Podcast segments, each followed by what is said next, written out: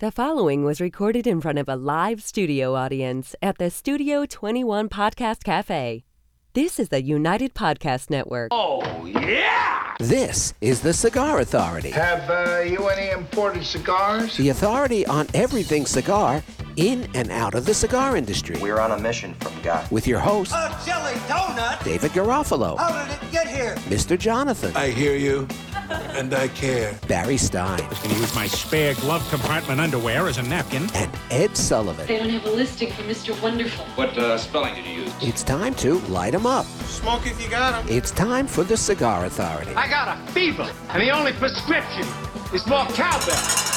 Light 'em up, light 'em up, light 'em up, everybody. Broadcasting live from the La Flor Dominicana Cigar Soundstage. Today, we're talking the Nicaraguan cigar boom. Nicaraguan cigars and Nicaraguan tobacco, and why Nicaragua is beating out Dominican cigars and all other cigar productions and cigar export exports. Welcome, everybody, to the Cigar Authority. And you're listening to the Cigar Authority, now in our eighth, I'm sorry, ninth broadcast year, making it the longest continually running cigar podcast. You freaked me out with whatever you were doing down there. I don't know. I just have one side of my headset going. Uh, awarded- all of a sudden, right at the last second. The changed. Ambassadors of Cigars by Cigar Journal Magazine, awarded the top 10 educational podcast by Podbean four years in a row. The Cigar Authority is the most listened to cigar podcast in the world. Cigar radio at its finest. The Cigar Authority is a proud member of the United Podcast Network. Catch the podcast on demand at any time or our daily blog on thecigarauthority.com. You know, everything's tested before you go on. I only have one side of my headset. Everything's perfect. Everything works good. Ding. The music starts. Everything's good. I start talking. There it goes. You twit. Perfect. Maybe okay, you I'm had back. A, maybe you had a stroke. I'm back.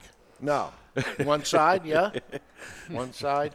It could happen. I So, guess. uh, geez, I've been smoking Nicaraguan cigars all week for a lot of different reasons. Yes, you have. Welcome to the club. I guess, because Nicaraguan cigars are outselling every single country out there.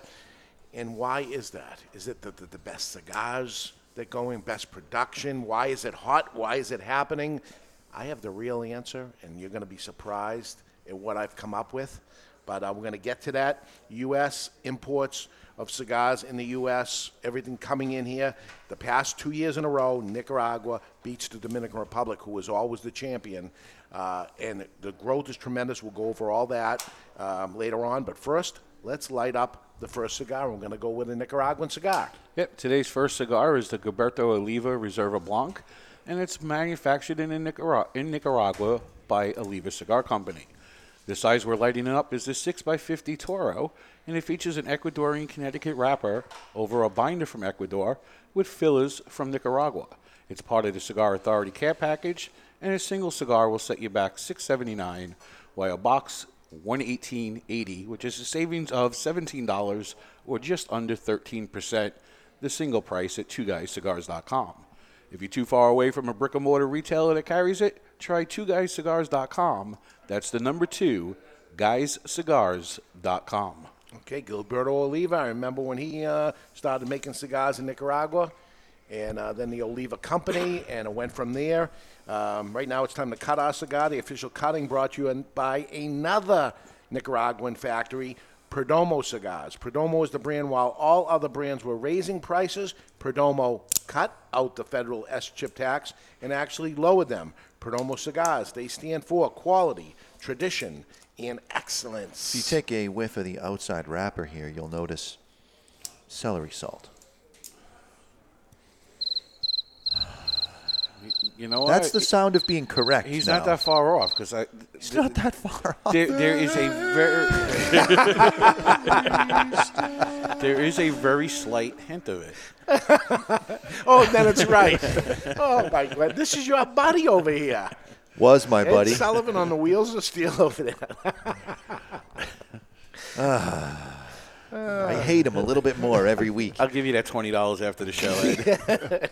We're going to light our cigar today with the Vertigo Glock, also known as the poor man's flat flame. You got three jets inline, single action button, which means you press the button down, the lid pops open. You got an easy adjustment wheel at the bottom, and I know what you're thinking. It's awful slim on that design. Could it possibly have the patented Vertigo big ass tank? Yes, it does. They just they make it. it a little flatter. Yeah. It holds a lot of fuel, man.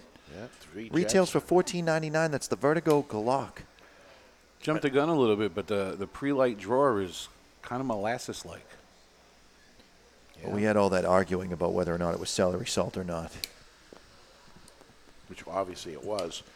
And you, this is part of the care package, so you folks can uh, give this a smell and see if the celery salt on is he out of his mind or it's amazing how accurate he always is. How is this possible? Okay, yeah, I like this one. I like traveling with this one. Yep. Yeah, it fits into the watch pocket on your jeans. Yeah. So, uh, U.S. imports of cigars, 2016 and 2017, Nicaraguan cigars for the first time ever beat out the Dominican Republic. 330 million premium cigars, handmade cigars, we're talking about, large cigars as they have it listed, which is over three pounds per thousand. So the little cigarillos and stuff, they don't count. Take them out of the mix. Large cigars were shipped into the U.S. last year, 2017. Nicaragua beats out the Dominican Republic for the second time, two years in a row. They take the number one spot. The question we have today is why? Why did that happen? Why did that anomaly happen? And we saw that happening, I would say, over the past at least 10 years, 12 years. You could see the growth that was happening. And it wasn't that Dominican Republic was dropping off all that much. Um, and now, in the past couple of years, you see a decline that happened, the decline in Dominicans, and more uh, incline, dramatic inclines. We're talking about double digit inclines year after year of Nicaraguan. Why? Are the cigars it that good? certainly does seem like people, smaller manufacturers that are getting into the business, they've been able to open factories in Nicaragua. All the newcomers, right? Every Right. newcomer that comes They on all go there. goes to Nicaragua. It feels that way. We, you know, we, we cut our cigar using Perdomo. I remember when Perdomo left the U.S., they were producing cigars in the U.S., went to Nicaragua, and Nick's dad was uh, out there on dirt roads and stuff. There was nothing around. I mean, teaching people how to roll cigars. Now you go to Esteli, basically it's a It's country- Cigar Row. Yeah, that's it. Every, You go down the everybody's- main drag and it's like, oh, Everybody's producing there. there's everybody. Uh, at the same time, by the way, uh, civil unrest right now in Nicaragua to Yeah. to uh, Yeah, basically over Social Security reform. Uh, the Social Security in the country has been mismanaged for years. It's almost been act, uh, used as like petty cash. Yeah. So whenever the, the country needed some money, they were stealing it out of Social Security. when the country needed it, but also when the guy in power needed it, or the Yeah. uh, the, the uh, police needed it. The, not the police department, but the policemen themselves needed Yes. money. They just take. It's very, very corrupt across the board, politically and uh, government, and also um, the uh, police and everything is very, very corrupt. These are third world countries, folks. So yeah, they just uh, enforced a mandatory five percent pull out of your payroll uh, from both the manufacturer or the employer and the employee, and it's Right. created all the civil unrest. along with the people that retired, already retired, Already retired. they, they took it out of them too. So Yep. they're on. Uh, when we talk about a fixed income, uh, you're talking very, very low wages that are happening. You take mm-hmm. five percent away from them, so now they're rioting in the streets. Yep, 10 dead, 88 injured.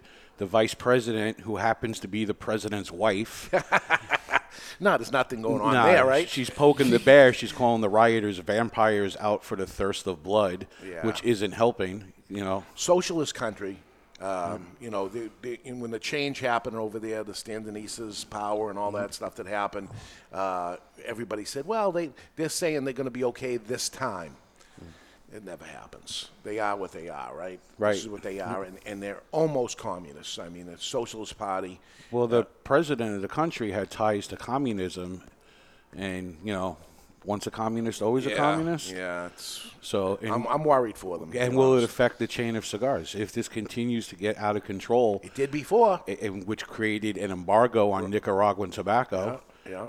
The potential for the Nicaraguan chain of, of supply for the U.S. could change dramatically in the next couple of months.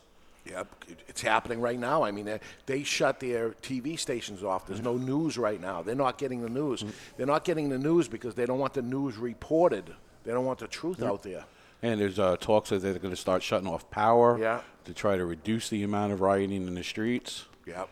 So we, we talked to, we happened to have George Padron up here this week. Uh, as this was going on, he was checking in back and forth, and he says, well, we got generators, we can operate anyway. But then there's going to be the export and things like that. So k- keep an eye looking to see what's going on here. The, the, as much as we're talking, Nicaragua uh, is number one right now. This could dramatically change could. things. So, uh, do you like Nicaraguan tobacco better than others? Better? Uh, for me, uh, eight out of ten cigars I smoke are Nicaraguan, so I'm going to say yes. So go back to yourself 10 years ago. Uh, yeah, ten years ago. Let's go back to like when I first started smoking, '98. Yeah. Um, I gravitated right to Padron. Really? Yeah, I mean, my Okay. first couple of cigars were uh, Macanudo Robust, which I don't know if that's available anymore. It had the R on the band. Right. Haven't seen them anywhere. Which so. was the Dominican. Right, and then I went to Padron, and probably for two years I smoked almost exclusively Padron 2000s and 64 uh, Anniversario Principes. Ed Sullivan, you used to be a Cuban cigar smoker. I did. A lot of it. And while you were doing that, and you would have a non Cuban cigar, would it be Nicaraguan or where would you go? It, it would generally be Nicaraguan. I smoked a lot of Padron back in those days, and you know, I think quite a bit of Honduran. I think there were more. It seemed like there were more Honduran choices back at that time, frame. Including Padron. Padron was operating out of both, both Countries, sides yep. at that But time. using Nicaraguan tobacco.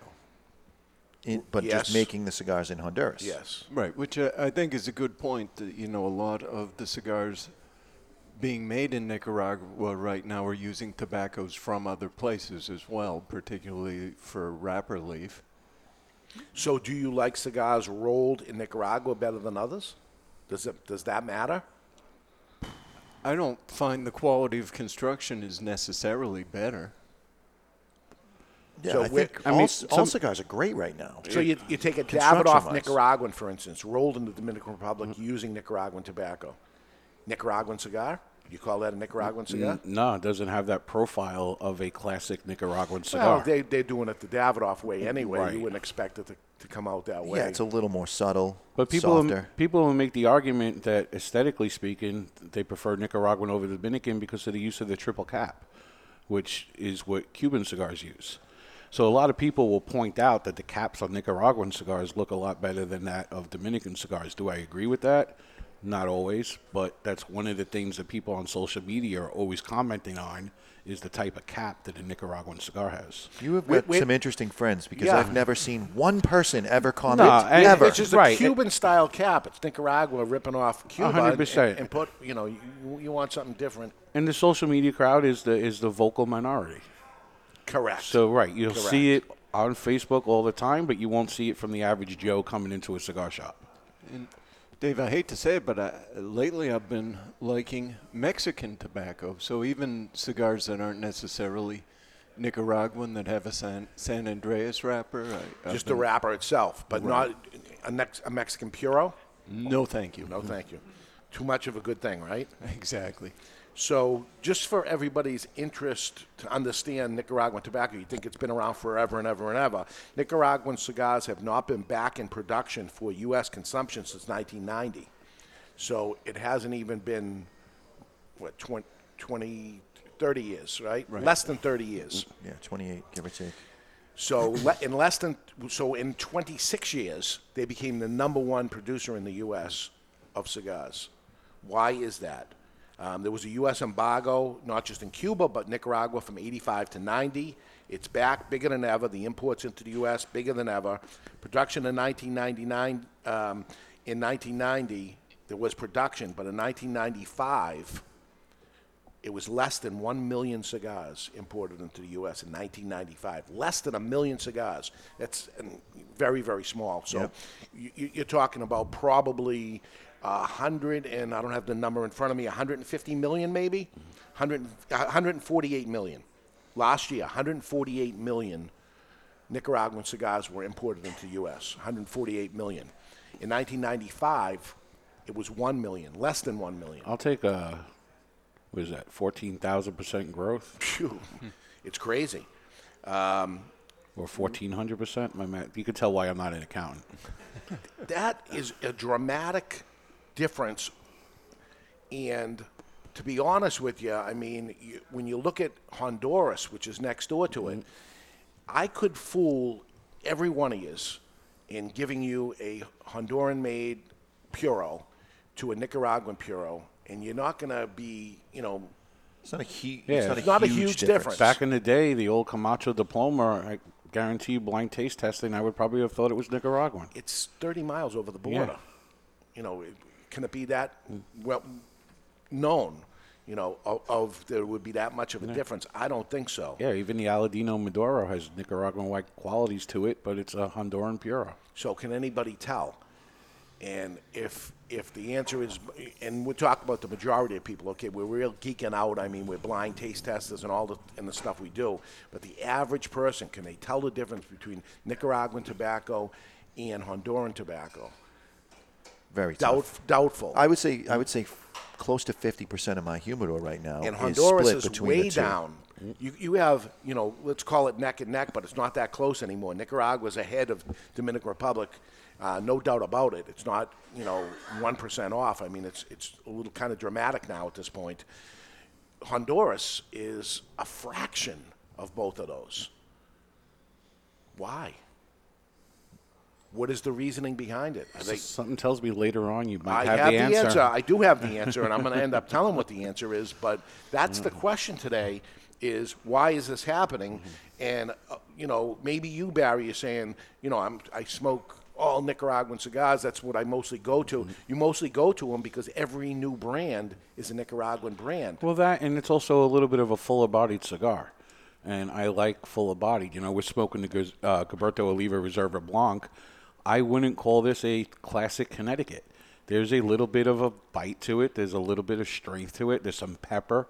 Yeah, I got some white pepper, a little mesquite smoke, maybe some It's molasses. light to me, man. Yeah, It's, it- it's light to me.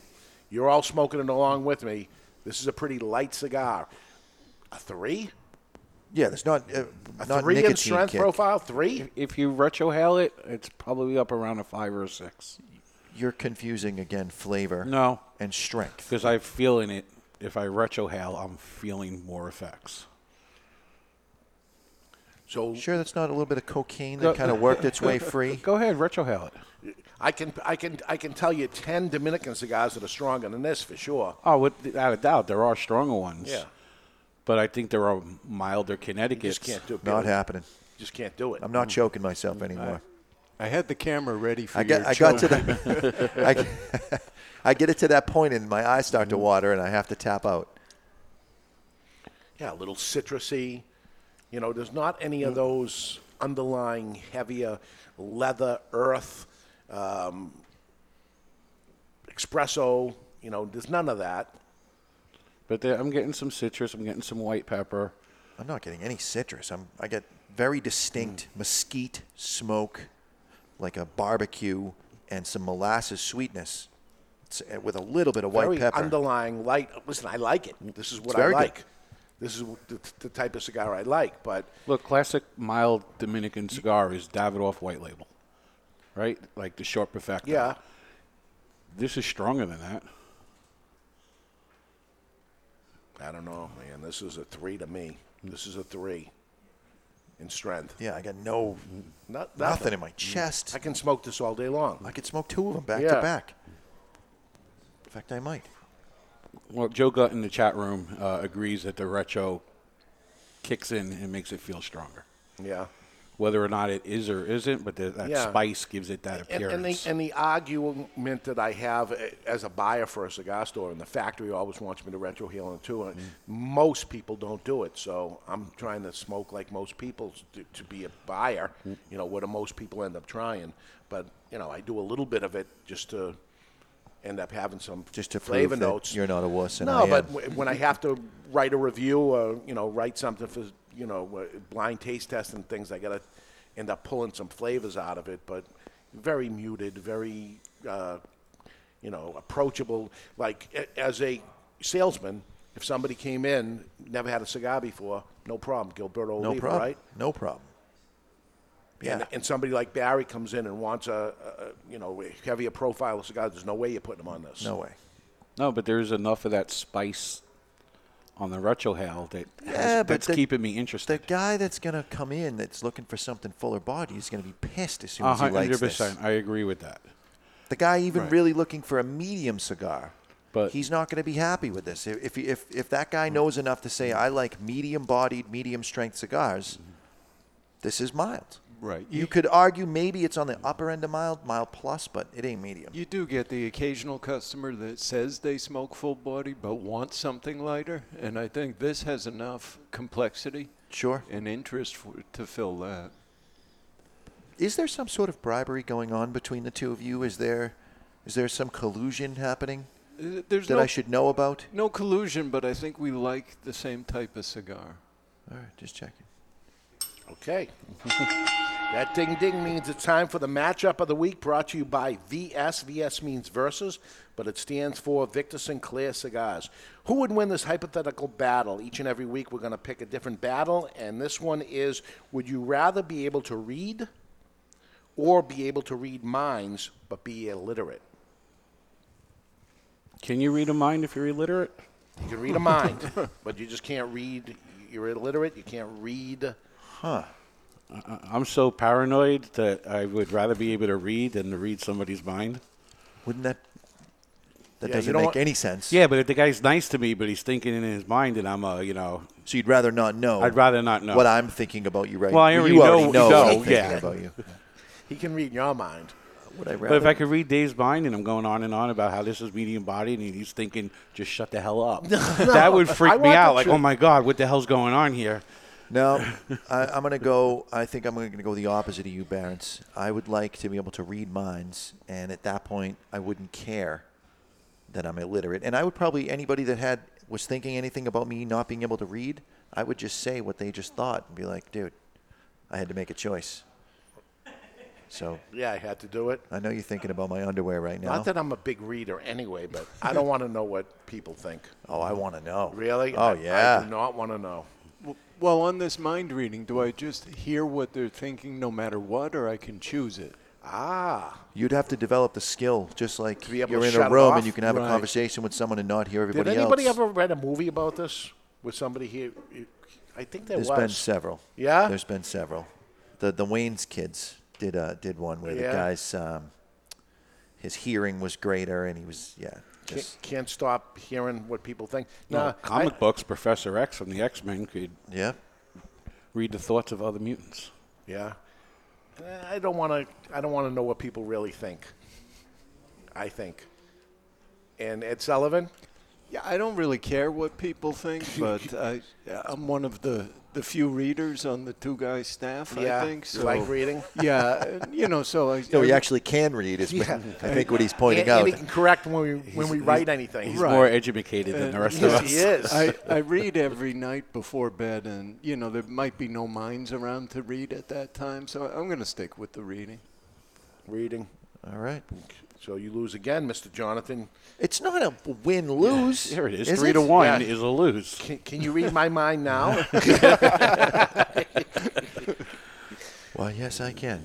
Okay, so we're talking about why people are growing in Nicaragua, why people are making cigars in Nicaragua, producing the cigars in Nicaragua, and why people are buying cigars from Nicaragua more than any other.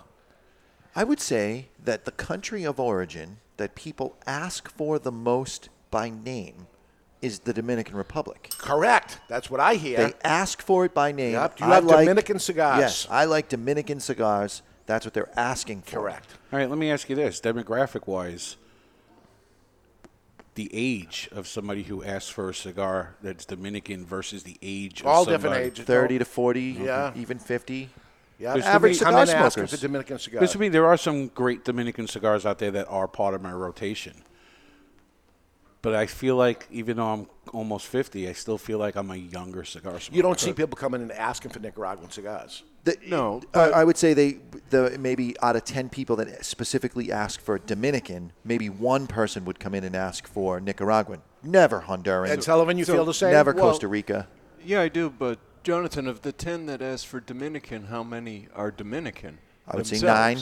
right. So, so the point is, if you look at the demographics, our customer base of people coming in Dominicans to Nicaraguan, a thousand to one. Yeah. We don't have a lot of Nicaraguans living No, around we here. don't. Uh, Huge Dominican population just to the south of us. Okay. Yeah. That probably has something But to I do think, with it. it, and I don't know if it, it, if that's the, been the case for years and years and years, but people would always Well, come in asking for Dominican cigars. People cigars. have been, uh, to excuse the pun, They ask for Cuban cigars also. Sure, but they've been burned by Nicaraguan cigars with somebody coming in saying, "Oh, this is mild."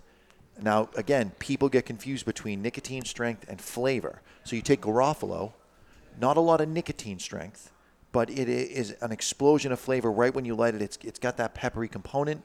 So even though in the Connecticut, that cigar that someone's looking for a mild cigar that may say, "I'd like a Dominican cigar" because they're looking for less flavor as well as less strength, that would not that would be offensive to their palate. And, it- and it's not a, you know, it, that is such a general term of, okay, Dominican cigars are mild, Nicaraguan cigars are full body. This It's is just so the rap. This is the rap that the country's got. Yeah. Because you because a lot of people coming out of Nicaragua are rushing their product. Mm. They're selling strong cigars in quotes that really are under fermented raw tobacco. And that's where the Right. consumer's And- been burned and- by and- Nicaraguan and cigars. And a lot of people say that spice and that pepper component is because the cigar's are a little bit Under-fermented. less, under, you know, a little less fermented.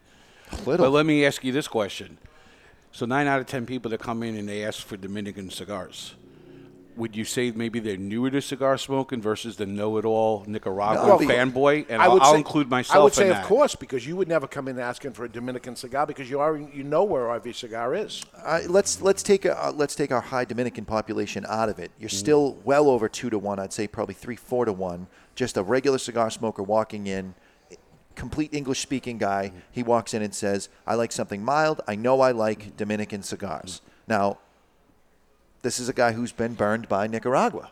And, and so you give him a La Flor Dominicana, and the guy's very unhappy because that's not what he meant. But, but no, that's I he dig a little. I dig a little deeper, Yeah. but you could give him a La Flor Dominicana Suave. Yeah. Very mild, Yep. very smooth, creamy. Not a pepper component to it anywhere in there. Yeah. You could go with um, So, so he's just he's just saying that because his belief, although he doesn't know a lot about cigars, his belief is Dominican is mild, Nicaraguan is full bodied. And I can make an argument that you could say La Flor Dominicana is more like a Nicaraguan cigar, and Oliva is more like a Dominican cigar.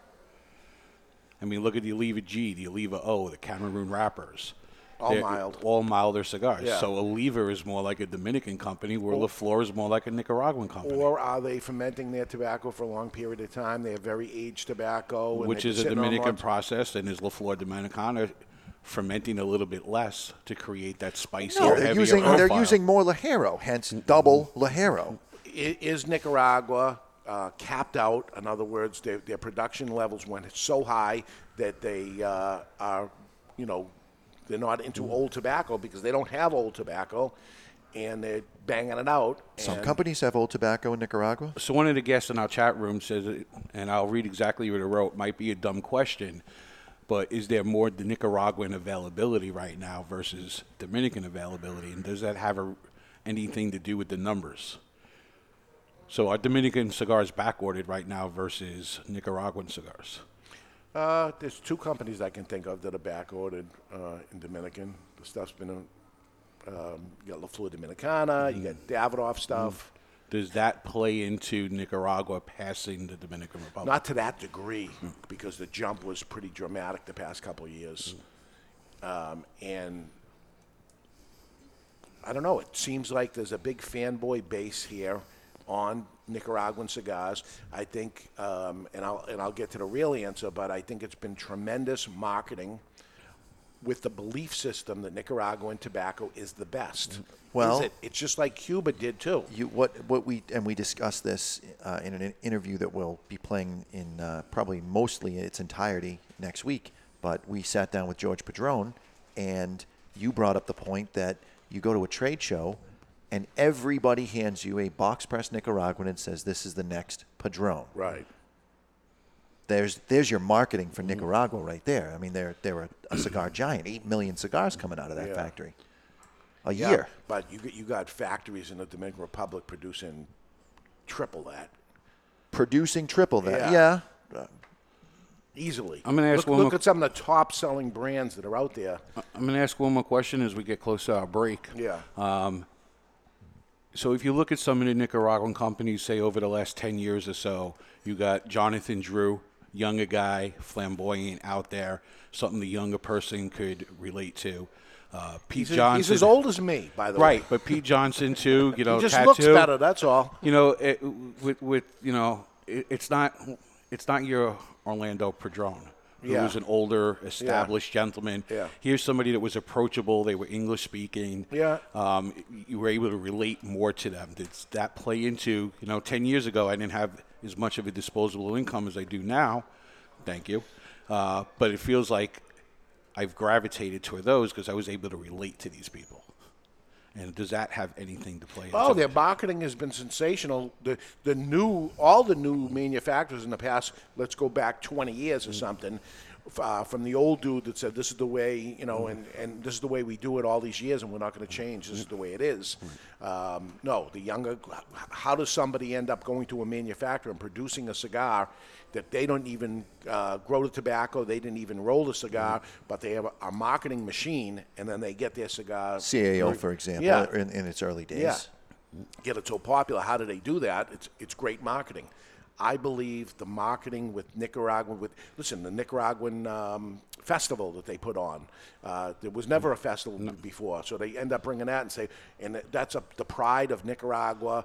Um, then you, you got like a Nick Melillo who says, "Oh, I love Nicaraguan tobacco," and you got Pete Johnson, Nicaraguan puros. That's all we end up making, and I only make my cigars in Nicaragua. You got um, Skip Martin now. yeah, so he's the, he's the next one that does it. Then you got Arturo Fuente, who's been in Dominican forever, saying, "I'm going back to Nicaragua." Why? Why are you going to back to Nicaragua? Was the question.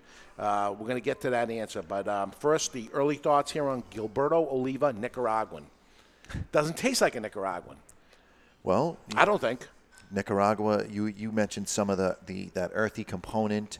Uh, I'm getting more of a smoky component still. The the white pepper's kind of faded. It's sweetened up more. I got more molasses, but that mesquite is Yeah. the underlying flavor profile. Blind. on If you this. smoked this blind, would you guess Nicaragua? Probably not. No, absolutely not. So, uh, but just to agree with Jonathan, I'd probably guess Honduran. as I'm getting into my second third, I am starting to get some of that mesquite. But on the retrohale, I'm getting a distinct sunflower seeds. Ah. There's no on on the flavor of this. There's no none of that drying component that you get out of Dominican Republic. You would never guess Dominican. So now you're stuck really. I mean, unless some someone's thrown a curveball and it's Costa Rican, it doesn't Yeah. taste Costa Rican. So It's not Mexican. I would. It's not Mexican. Yeah. I would guess probably Honduras. I'd be wrong, and then my second guess would be Nicaragua because it can't Really? be Dominican. It cannot be Dominican. And you guys that are smoking along at home, pay attention to the fact when you the next time you smoke a Dominican cigar, there's a drying component. With to few exceptions. Very It few. It depends on the You got tobacco. Davidoff. They, they use San Vicente, which is a mouth-watering. But it Yep. still it still dries you before it wets you. You've got that cr- that basementy component to Dominican tobacco. I don't know about that. It's umami. Can you read It's my the- mind? Screw you too, buddy. Yeah, really. All right, we're going to take a break. When we come back, uh, we ask the questions, and now we're going to give you the reason why. You might not know this, but it's the underlying factor and the reason for Nic- the Nicaraguan cigar boom. We're live in Studio 21 Podcast Cafe, and you're listening to the Cigar Authority on the United Podcast Network. This is David Garofalo, and you've heard me say it over and over again for many years. Please support your local cigar retailer. And I mean it. If you don't buy from them, they will go away, and then what? There'll be no place to go. That being said, sometimes you're far away from any cigar shops or a place that doesn't carry the stuff you've been hearing about and you want to try it. That's where twoguyscigars.com comes in. It's the number twoguyscigars.com. And unlike most online cigar shops, at twoguyscigars.com, you can buy a single cigar of whatever you want. You don't have to buy boxes or even five packs and suffer through cigars you might not even like. One of this and one of that is acceptable, appreciated, and commonplace at twoguyscigars.com. That's the number two guyscigars.com. Thank you for your business. Ooh, we're gonna have fun. When the Cigar Authority returns on the United Podcast Network. There was a time when cigars were the hallmark of elegance and success. In this time gone by, the aficionado would revel in opening a beautiful box, only to find their favorite celebratory smoke emblazoned with a heritage laden band. It's time to put the bundle down and travel back to this golden age. For your voyage, may we humbly suggest the only cigar worthy of being packaged in a handmade marble box. Berlin Wall Series from Hammer and Sickle. Live well. It's an exquisite day here at the Jensen Estate patio overlooking the 13th green. And we're underway. Jim Jensen has chosen his favorite stick. The Diamond Crown number 4 by J.C. Newman. See the way he holds the cigar, Tom? Mm-hmm. Excellent balance and heft. Ooh, he's eyeing the silky Connecticut shade wrapper, fermented twice for the smoothest, richest flavor. And hand rolled by the Fuente family with a blend of six to seven distinct Dominican and Caribbean basin tobacco leaves. Each lovingly aged for at least five years. Oh, now Jensen's lighting up the Diamond Crown. He's got a precision burn, Tom. Mm, those highly complex flavors with hints of dark chocolate really deliver, Bill. Yes, like all cigars in J.C. Newman's premium Diamond Crown line. That'd be the highly rated Maximus and the Julius Caesar. Ah, now Jensen's settling in, rolling the rich smoke through his nose. Look at the satisfaction on his face, Bill. Oh, a thing of beauty, Tom. Experience the premium Diamond Crown brand by J.C. Newman at select retailers or Diamond Crown Lounge near you. Find us on Facebook at J.C. Newman Cigar Co. or visit diamondcrown.com. I want to talk to you today about my friend Glenn Case from Christoph Cigars. I've known him for many years. Glenn is a very nice guy, one of the nicest guys in the industry. Always friendly, always happy. So when I heard his brand Christoph was pissed off, I was surprised. Christoph cigars have always been known as smooth and rich, and the pissed off Christoph is just that. But there's something else happening here. A natural San Andrés wrapper, the binder Indonesian, and the filler Nicaraguan. And like Glenn Case, the cigar starts off sweet, but then it gets pissed off. And like Bruce Banner, you don't want to piss off Glenn Case about Christoph cigars. Or do you? Expect some spins and a nicotine kick. Strap yourself in for a ride. Pissed off Christoph is deceivingly strong. You've been warned. Sold in 10 count boxes, four sizes including Churchill, 6x60, Robusto, and Corona Gorda. The hottest new brand is the Pissed Off Christoph. Take it for a ride. Since 1964, Padron Cigars have had the same mission. With over 50 years spent to create a perfect cigar, and more than 100 years to create a perfect legacy, the Padron family understands the significance of time. Padron delivers only the finest handmade complex cigars with the flavor of the Cuban heritage, out of which the Padron recipe was born. The Padron mission is simple exceptional quality of their cigars and not the quantity produced. As a vertically integrated, family owned company, personal attention to every detail is taken in all steps of the tobacco growing and cigar making process. Padron Cigars. They give you, the cigar smoker, the confidence that each cigar is the same. Perfect. Padron Cigars. Handcrafted since 1964. I want to tell you about my friend Jochy Blanco, a fourth generation Dominican cigar maker known for growing tobacco and producing highly acclaimed cigars for other people. As some things stay the same, other things have to change. Finally, Jochy's factory, Tabacalera Palma, has produced a cigar that not only belongs to the factory, but pays homage to the cigar rolling room known as La Galera. The La Galera Connecticut blend is special, using an Ecuadorian Connecticut wrapper surrounding a Dominican blend of Piloto Cubano, Criollo 98, and a varietal that Jochy named T112. With exception of the wrapper, Jochy grows all of the La Galera tobaccos himself and carefully watches over every step. The flavor smooth, but still offering plenty of flavor in all sizes, paying homage to the people and tools used in the factory. Now for the amazing part. La Galera, Connecticut has a suggested retail price ranging from $4.95 to $6 and has been awarded the Cigar of the Year by the Cigar Authority. La Galera, Connecticut, creating their own version of the Connecticut cigar because they demand more. This is George Padron from Padron Cigars. You're listening to the Cigar Authority on the United Podcast Network. And we are back. Live from the La Flor Dominicana Cigar Sound Stage, right above Two Guys Smoke Shop in Salem, New Hampshire. Now in our ninth year, you can find us, the Cigar Authority, on social media. Please be our friend, subscribe, and give us a review if it's five star. Anything less than that, Just keep mind your your, own shut, business. yes. That's it. No Welcome back, everybody. We're smoking the Gilberto Oliva. This is the Connecticut version. The Connecticut version, Ecuadorian Connecticut. Uh, Man, they used a good wrapper on this, though. You It's good. It looks wouldn't- good. It tastes good, but you would not guess Nicaraguan. I don't think. No, I agree with Jonathan. I might be, I might lean toward Honduran versus Dominican on this. I definitely wouldn't say Dominican. So maybe thinking it's Dave, he's handing me a cigar. He wants me to go a certain direction. I might guess a few countries.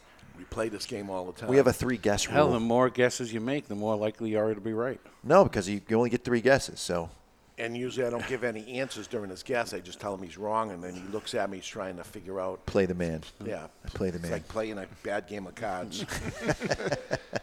uh, so we're talking about why. Why more people are growing in Nicaragua. Why are more cigars being produced in Nicaragua, and why are more people buying cigars from Nicaragua more than anybody else? Production wise, in the Dominican, they, they kind of have a pretty finite amount of space. It's kind of a touristy country. It's not like they're popping up new farms everywhere. If you got a farm, you got a farm. Plenty of rum. You say Plenty that. of rum for more. You say that. So there's an interesting. I've driven across that country. There's an interesting question in the chat room, and it says, "So my question for you guys on the retail side: Are Nicaraguan cigars outselling the DR cigars, or imports just higher because there's a bunch of new brands?" They're outselling. Uh, way outselling. Yeah. You, when you take in uh, easily 75% of the new product that comes in is Nicaraguan. So everybody looking for what's new is trying a Nicaraguan cigar when they come in. All right, so 148 million versus 118 million from the Dominican Republic. Let's just talk about those two uh, amongst each other. It's a pretty dramatic answer when you go back a few years back and it was the other way around. So, I mean, the, the change up happened quick. Overall, premium cigars were up 2%, but Nicaraguan cigars were up double digits, and compared to the decline in the Dominican Republic in the past two years, which means Nicaraguans grew 22% more than Dominican cigars. Dramatic number, right? It's dramatic. So what happened? From 2015 to 2017, Dominican cigars dropped while Nicaraguan cigars grew. The same goes for Honduran. It dropped. The same goes for Mexico and Costa Rica. They dropped. The only person that's going up is Nicaragua. At the same time, premium cigar imports grew overall. So the, the, everybody's going down, only one country's going up, and the whole industry grew because of the amount of cigars coming in from Nicaragua. Some things uh, that U.S. consumers say is they love the unique taste of Nicaraguan tobacco. Do you believe it? No. Yes. Maybe. Hey, look, we say that cigars are under fermented or, or fermented less. I don't want to say under fermented sounds Yeah. so negative. Right, it's on negative. But, you know, fermented less, therefore it's going to have a different taste than other companies that are doing triple, four time ferment- fermentation versus two. There was a glut of Dominican tobacco a few years back. I mean, people had bought them up, and people had enough for, you know, you hear it, I got enough for 18 years, 20 years. I don't think you have that in Nicaragua of people that have 18 years of tobacco. Maybe not 18, Yeah. but y- you got people like Padron and Perdomo that are stockpiling because they were there for years, yes, and they are. Um, so they're getting ready for the glut that's happening because there's a dry up of that because everybody's using it. To, you know, that kind of growth that ends up happening ends up becoming a, a shortage, right? A shortage ends up Yeah. coming in. Others think that Nicaragua has the perfect climate, the perfect humidity, temperature, sunlight. We were there. The, and, and more important than that, that volcanic soil that's a hundred feet deep of topsoil. I mean, there's you could uh, Nick Perdomo goes too far, I think, as far as his ten by ten blocks of micronutrients that he sprays and makes sure it's all exactly perfect. But he won't let people eat produce in his fields Right. because if someone drops a watermelon seed, he's got a watermelon plant taking nutrients away from his tobacco. But years ago, it was Opus X saying the you know we made the That's somebody. Yeah, that's somebody being able to have a gimmick on a wrapper. Do you think that uh, you put an Opus X against just about any Perdomo, and uh, you got if you take the band off, I don't want you Opus X freaks getting pissed off, but you take the band off, I think Perdomo's product is a better product than the Opus.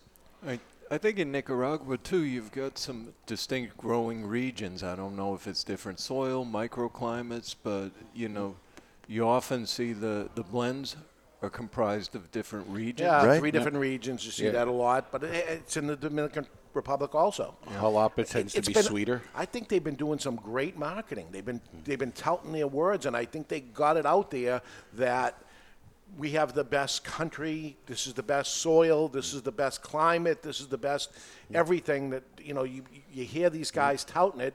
A Steve Saka, a Nick Melillo, uh, Padron. You know uh, all the people that are using um, Don Pepin Garcia. Oh, I went from Cuba to Nicaragua. It's the best there is. Yeah, there's a reason why a lot of the Cubans went to Nicaragua.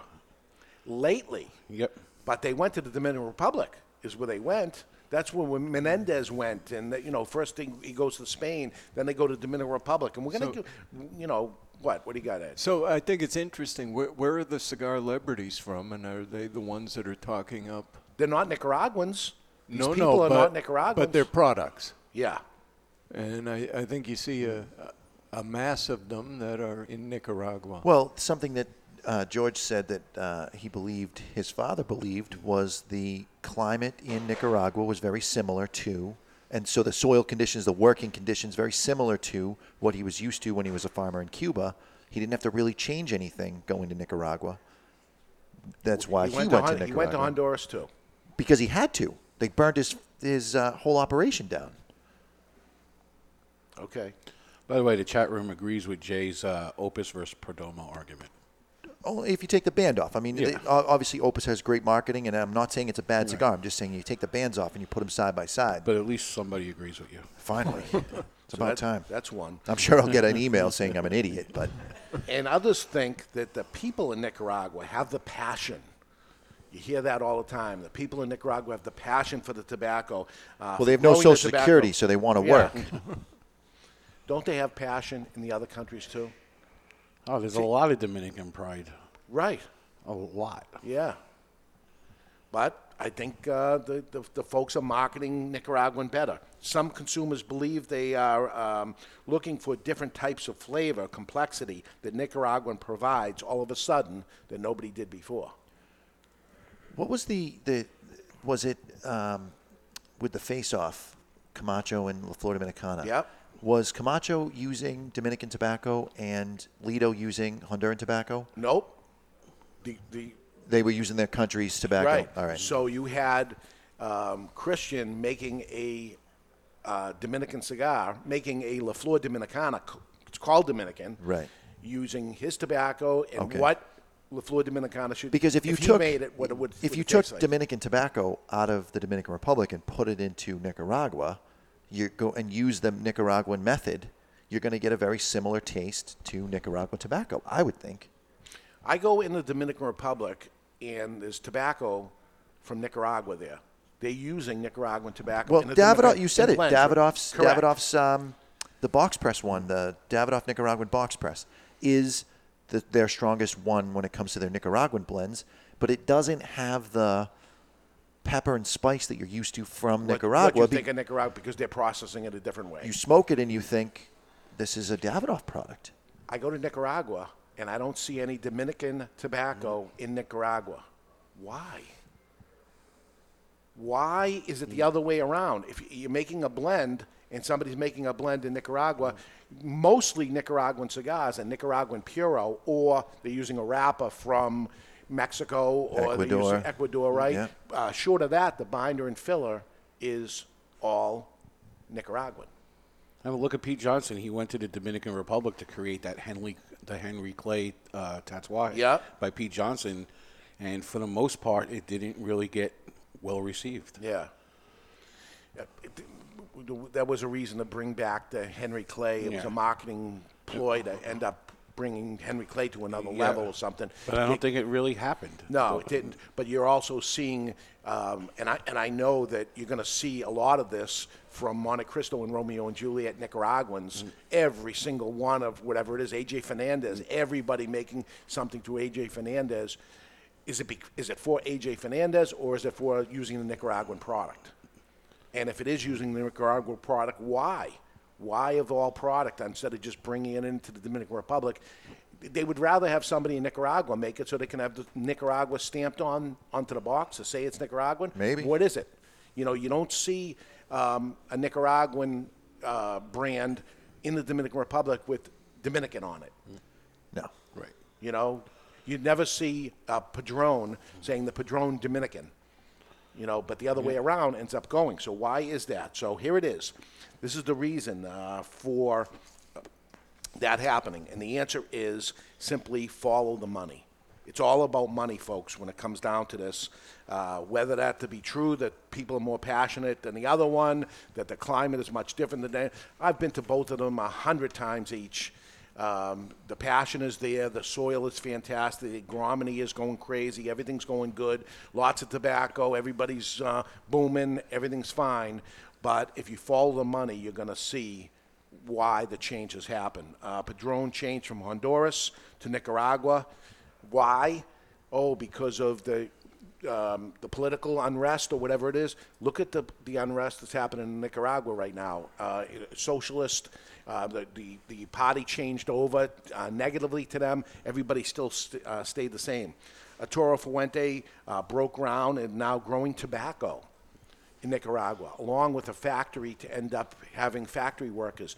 But He- that could be was- because the boom is happening in Nicaragua. he was about building, um, and he built schools and everything in Nicaragua, in Dominican Republic, and taking care of the Nicaraguan people and everything that ended up happening. Now we're breaking ground in, in Nicaragua. You can't make a new product. There's no new products, right? FDA said you can't do it, so he's going to have to take some existing product and end up making it in Nicaragua, taking it away from the Dominican Republic. Why?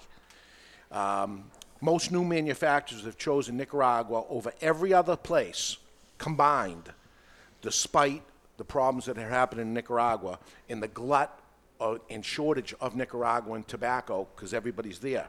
To get to the real answer, um, like most global changes, uh, you simply follow the money. Why are things happening globally and it becomes the money? Um, here is where the money went. Nicaragua number two, Dominican Republic number, I mean Nicaragua number one, Dominican Republic number two, Honduras, less than half of Nicaragua, is number three, followed by Costa Rica, Panama, Ecuador. And I say all these things because I bet in 2018 it's going to be exactly the same. We're looking at civil unrest here in Nicaragua. It's still going to be the same, regardless of the crop, regardless of the sun, the rain, the passion, the climate, the taste of the product. It doesn't matter. What is going to be imported into the United States is going to be Right. In only, that order. The only thing that could affect that is an embargo. That's the only thing that could affect that, I think. unless something happens to the labor rate within that country. And that's where it comes down to. I have in front of me the salaries from each country, what these people are paying them. And this is where it comes down to. Um, U.S., for instance, um, for this kind of labor, um, a U.S. person, um, no, I'm sorry, I don't even have U.S., uh, Costa Rica. In Costa Rica, which is the most expensive place to um, grow tobacco and to roll cigars. Manufacture. So the manufacturing job is paying for U.S. dollars $512 per month in Costa Rica. In Honduras, it's $341 per month. So way less, right? You go to the Dominican Republic, it's $288 per month. So it's less than half, it's about half of what Costa Rica is paying twice as much Sure. than the Dominican Republic. Honduran, uh, more than the Dominican Republic. Nicaragua, $180 per month. Now it's less actually today than $180. Yeah, because five they- percent less. Right. So, uh, $115 a month compared to 288 compared to 341 It's a third of the price. Labor rates. And there's a lot of labor that goes into cigars. A lot of 300 labor. hands that go into it, the farming that goes on, the pre-industry that ends up happening. Never mind the rolling of the cigars, a pair of rollers to bring it in, and then the people to fill the fill the trucks up and to and to get it out of the country and stuff. That's enough of a price. swing to have someone be exporting tobacco out of a country and importing that tobacco into To another country, of course. because your labor is everything. So, short of that low number of Nicaragua, you only have two other countries lower than that that would be a cigar producing country. One is Mexico, um, very close to what um, Nicaragua is, and Mexico has never got the love. Mex- a Mexican Puro is not a very popular tasting cigar. and um, less than that, you got Mexico at $105. You got Cuba at $23 a month. So number one and number two in the world of cigar production mm. is Nicaragua and Cuba, and that's the reason why. It's the labor costs and great marketing and everything involved. Well, in you it, have if you- you're not spending money on labor, you now have extra money for marketing. You you your company's making X X amount of dollars, you can spend it on labor or you can buy an ad in a magazine. yeah.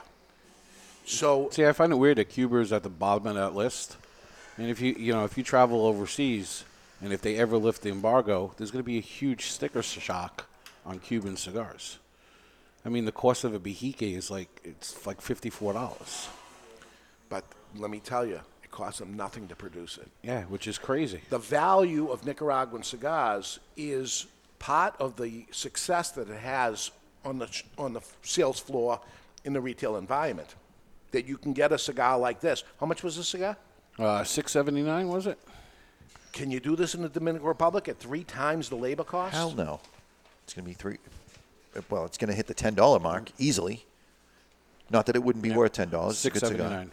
Six seventy nine, and we're making money in between, and and their and their labor costs are, are low.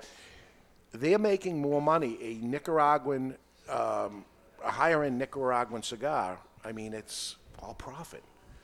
The, the the tobacco itself costs less because of the farming and everything that goes into it. The, the mm. people that are there getting paid a third. It's all labor. Yet I feel like Nicaraguan cigars on the shelf are more expensive than the Dominicans. Then they're making a killing. Then Yes. So the Dominican companies are making far less money at a lower price. Yep. So you get somebody like Arturo Fuente says, okay, we're going to Nicaragua. We'd stay in Cuba if we could at $23 a month labor, but they won't let us. Hey, I've asked a question to every single one of them. If Cuba ever opens up and you're able to go to Cuba, and, hell yeah, it's $23 a month. They're not talking about it, it, it makes the best tobacco. It doesn't. It has nothing to do with it. It comes down to dollars and cents. This is a business, folks. And yes, they are all, all passionate about it and stuff, but it's, it's real business. And if you can get the labor, that's why people move out of this country into other countries to make other things. That's a good point. You're not making a lot of tobacco here in the United States, paying people $11 an hour minimum wage when they're, they're $23 a month. Cuba's not a real example. You can't make that as an example because you can't go to Cuba and, and The open only a thing I business. the only thing I have less in labor costs is Mexico and Cuba. That's it. and Mexico Nic- kind of has a bad rap, so you got to go to Nicaragua at one fifteen a month. That's what I think is happening here. Not, not taking nothing away from the product. Listen, we sell more of it and everything. And what they, what they needed to do is actually tout it out as being the best there is. But I'm saying So your- it's- your there's good barrier- and bad at everything. There's good Nicaraguan cigars and bad Nicaraguan cigars. But it's getting the nod that this is the best, and it's that's why they're going there. They're not going there because it's the climate and the people are passionate and and all this. It's just my feeling, folks cards and letters, send them all you want and stuff. But you know, I'm I'm tracking it to see what Yeah, the heck is going on From here. From a business standpoint, that 100% has to be part of the equation. minimum salary in Nicaragua uh, has a government mandate minimum wage. No worker in Nicaragua can be paid less than the mandatory minimum rate. And that's what they end up getting. The last um, increase went up 4.5% in September 2017, uh, making it uh, $180 U.S. per month. Uh, the lowest in Central America. Nicaragua's yearly uh, minimum wage uh, $2,218. That's $180 per month. 2,218 a year. $42 a week. $8 a day. Um, up from the. Uh, So it, it becomes a barrier to entry. You used to say that the barrier to entry to get into the cigar business, to have a cigar made, is very little because you can order 100 boxes or 1,000 boxes or something. You can't anymore, but Yeah. back in the Yeah. three years ago, you could. And you, so your barrier to entry for a new cigar company is going to be considerably less opening up a factory in Nicaragua, which is why that's what you're seeing. and everything there. A doctor makes $288 a month compared to the factory worker or the farmer making $180 a month. Well, he's trained. Um, He'd never be able to pay back his student loan. It costs less. It's cheaper to do it, and they can make great, great product there. So that's what they, ch- they chose to do it. And if this unrest that's happening here in Nicaragua ends up dramatically changing for some reason, that they end up all of a sudden saying, okay, we're going to stop stealing from, uh, because you, you, you got major corruption happening there in Nicaragua right now. It gets cleaned up, and the, and the average rate goes above Dominican Republic. It's going to be the big glutton of, uh, the, of Yeah, Dominican Dominican Republic. will Oh, surge again. yeah, Dominican Republic, we're getting better sunshine than we used to get, or whatever crap ends up coming on. But uh, the fact of the matter is that is it. So uh, that's what I got anyway. Uh, that's why I think the flood is going over there, as I did some research to see what's going on. Because listen, it's dramatic change. Why was it happening? Let me do some research and find out why. When I ended up hitting the numbers, it's like, okay, I just found it. Here it is. Usually, follow the money. That's where it goes. So, uh, final thoughts here on Gilberto Oliva Nicaraguan cigar. It's for me. It's lost that that mesquite sweetness. It's become earthy.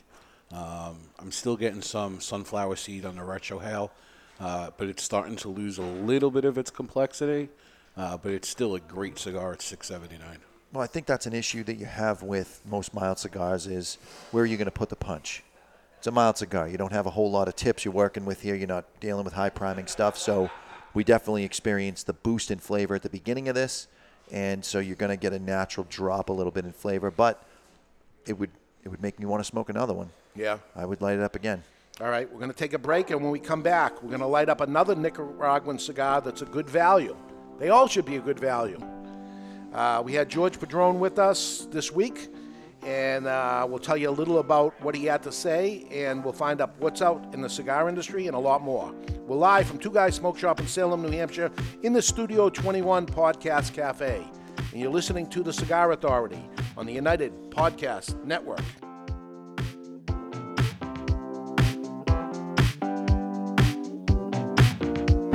Stepping into the aging room has a new meaning at Aging Room Cigars, as Rafael Nodal has traveled to Spain, where the idea for Aging Room Solera was born. The Solera method of aging has been used for centuries in the making of wine, sherry, brandy, and rum. The method mixes different vintages, allowing them to age together. For Aging Room Solera, Rafael takes several tobacco vintages and puts them in bales, where they age together for another 12 to 18 months. This allows the tobaccos to marry for a longer period of time.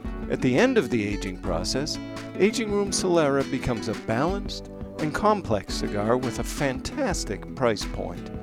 Aging Room Solera, it will have you calling for an encore. In a time where humidors are overflowing and retailers' shelves are on the verge of buckling, there is one brand that stands out amongst the rest. Sereno Cigar Company offers four distinct blends the Connecticut, the Medio, Maduro, and Maduro XX, all aged to perfection. Crafted at the La Corona Cigar Factory in Esteli, Nicaragua, each artfully crafted blend comes to life by the experienced hands of master blender Omar Gonzalez Aleman and industry veteran Anthony Sereno. To create this masterpiece, a combination of hand selected filler tobaccos from the fertile soils of Esteli and Jalapa are aged for over five years and then draped with a luxurious wrapper leaf to bring you an endlessly complex and majestic experience. A post roll aging process of two additional years allows the blend to marry, creating unmistakable and ever changing tasting notes that tantalize the palate, leaving you anticipating each and every drop. Visit serenocigars.com for a list of retailers, and you can always find Sereno cigars available online at twoguyscigars.com. Sereno, a majestic cigar aged to perfection. You've heard us talking before about the best cigar magazine in the world, Cigar Journal. You want to know what makes Cigar Journal the best cigar magazine? Cigar Journal covers every angle of the cigar world, from exclusive stories and features, insightful interviews with industry power players, detailed cigar reviews, and of course, all the latest news and reports surrounding premium cigars. We're telling you, you will be impressed. Cigar Journal has stunning images, explanations of cigar science basics. This is the magazine for any cigar enthusiast, or better yet, passionado. Cigar Journal covers cigars in the US and around the world and is printed right here in the USA. You owe it to yourself to discover the world's best cigar magazine. Cigar Journal. Available at your local cigar retailer and on the web at their new website, cigarjournal.com. That's cigarjournal.com. You're listening to the Cigar Authority on the United Podcast Network. Let me tell you a little bit about the Rocky Patel 15th anniversary cigar, or what they call the three-peat.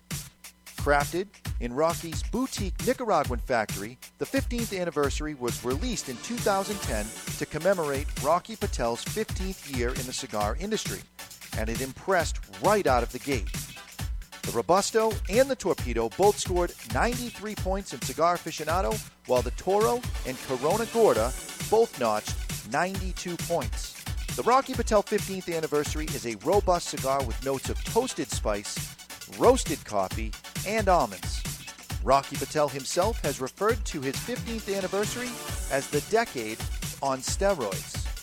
The 15th anniversary has also been named to Cigar Aficionado's top 25 cigars of the year list on three separate occasions.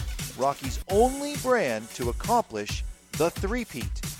Rocky Patel's 15th anniversary, Rocky Patel's 15th anniversary, Rocky Patel's 15th anniversary. The La Galera Habano uses a classic wrapper on a staple cigar for a classy company. Hi there, this is David Garofalo of the Cigar Authority, and I want, no, no, I need to tell you about La Galera Habano. The La Galera Habano is an authentic cigar elaborated with the hands of the best cigar rollers of Tabacalera Palma in the Dominican Republic. Blended around an outstanding, flavorful Ecuadorian Habano wrapper, the Dominican grown Corojo binder, and the filler made up of Piloto Cubano, Criollo 98, and Piloto de Oro, creating a medium to full bodied, attractively consistent, and aromatic smoke that envies no other. I love this cigar. Have you tried La Galera Habano yet? Well, what are you waiting for? Available at better cigar shops worldwide is La Galera Habano. The wait is over. La Galera Habano. Justo and his father Julio Eiroa are continuing the tradition of growing authentic Corojo and now bring you Aladino. Aladino is a true old-fashioned cigar, pure authentic Corojo grown in the Eiroa tobacco farms in Honduras from the original Cuban seed of Corojo. An Aladino cigar represents the golden era of cigars in Cuba, and after one light, this old school smoke will bring you back. Aladino cigars come from JRE Tobacco, a family centered company who manage all aspects of cigar growing and manufacturing. This crop to shop operation is fully committed to providing you with quality and satisfaction. The premier Corojo grower in the entire cigar industry is Julio Eiroa, a tobacco grower and master cigar blender who personally guarantees that Aladino will provide you the opportunity to enjoy the true authentic Corojo taste. Take this journey and be part of history in a cigar smoking experience like no other. Aladino. This is good.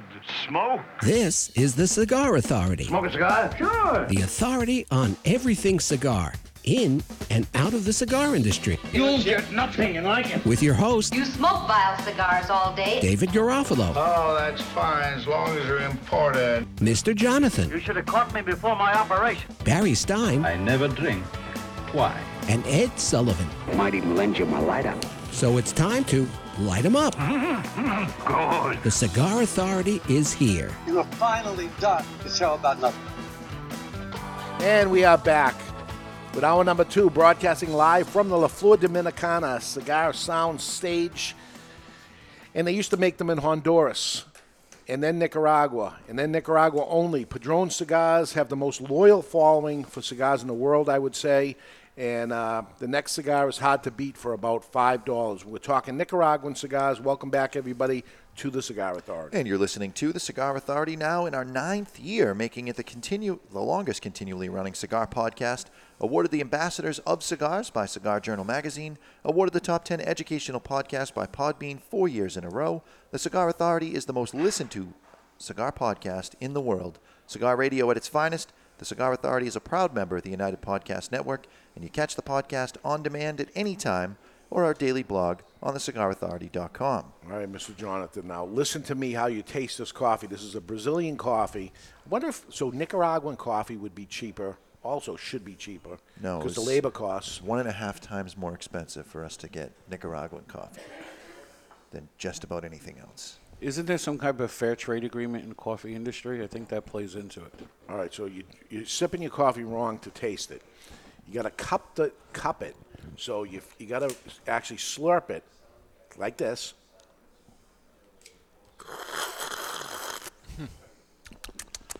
It's like wine. It's aerating it. It's going to taste better.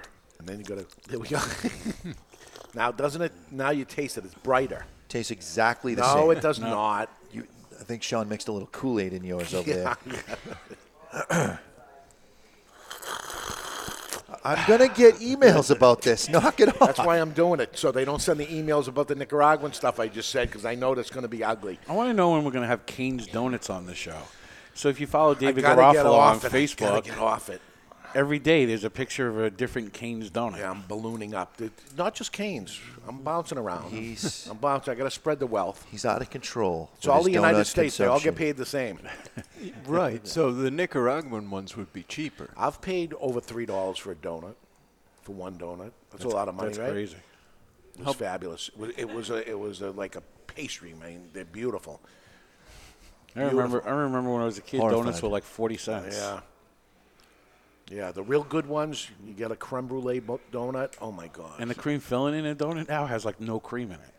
Depends where you go. You got to go like three bites just to get some of the Boston cream. Because you, are going to Dunkin' Donuts. They're mm. actually changing the name of Dunkin' Donuts to Dunkin'. They're Yep. taking the word donut out, and they should, and I appreciate it because that's not a donut. yeah, they just reduced how many donuts they carried. So Yeah. like ten different ones. They're now. a disgrace. I Their concur. bagel isn't a bagel. The donut isn't a donut. But You're a still disgrace. Yeah. I went to this place in Maine two weeks ago called the Holy Donut. Yeah. It was a religious experience. Yeah. And that's made f- with potatoes. Meanwhile, Yes. back back on Earth where we smoke cigars, I went into Dave's office uh, on Thursday, and I said, uh, no, Wednesday. I'm sorry. And he goes, "What's for lunch?" And I tell him what's for lunch, and he goes, "I saw you put broccoli in it. It was uh, Alfredo. I made um, fettuccine Alfredo. I gotta have a little with broccoli chicken in and it, broccoli yeah. in it."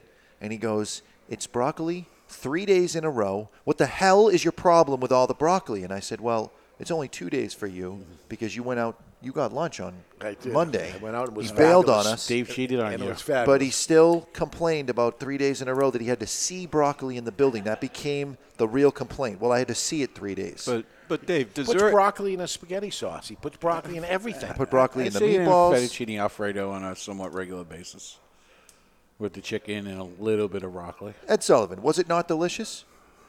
It, it was fine. I, I'm really focused on Monday's dessert, which I thought was phenomenal. It was. Monday's dessert was exceptional. So what was it? Welcome It- back to the Food well- Authority.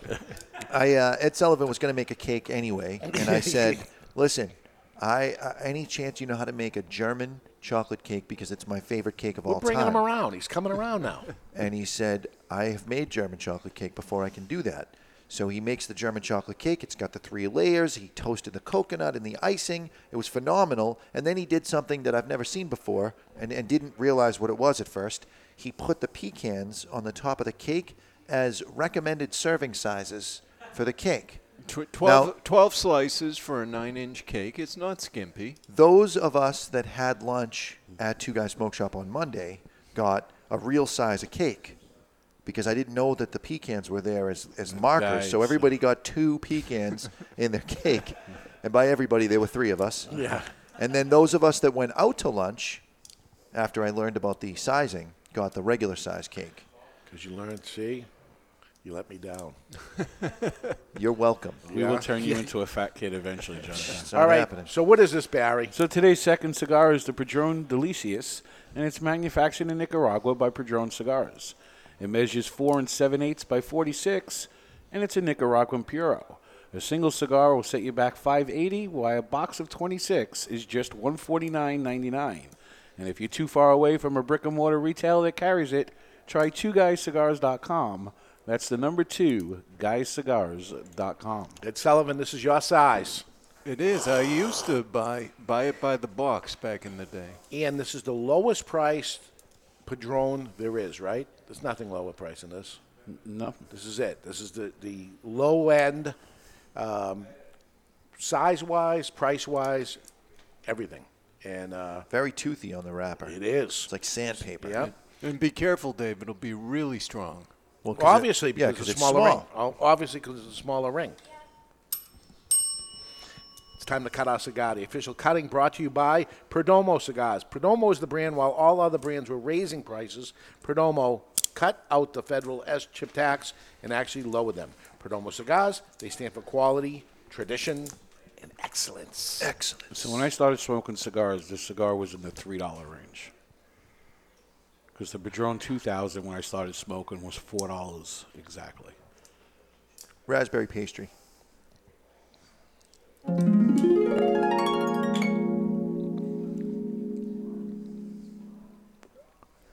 Reminds me of a Linzer tart. There's a little there's a little buttery component. This is like a French pastry made with butter, and the, the dough is folded.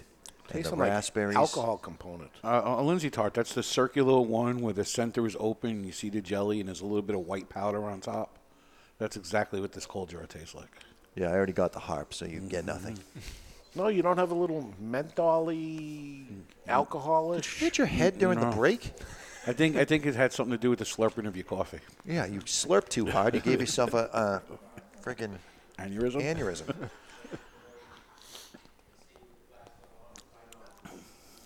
He's so confused right Yeah, now. because it like it, it like picked up some odd flavor.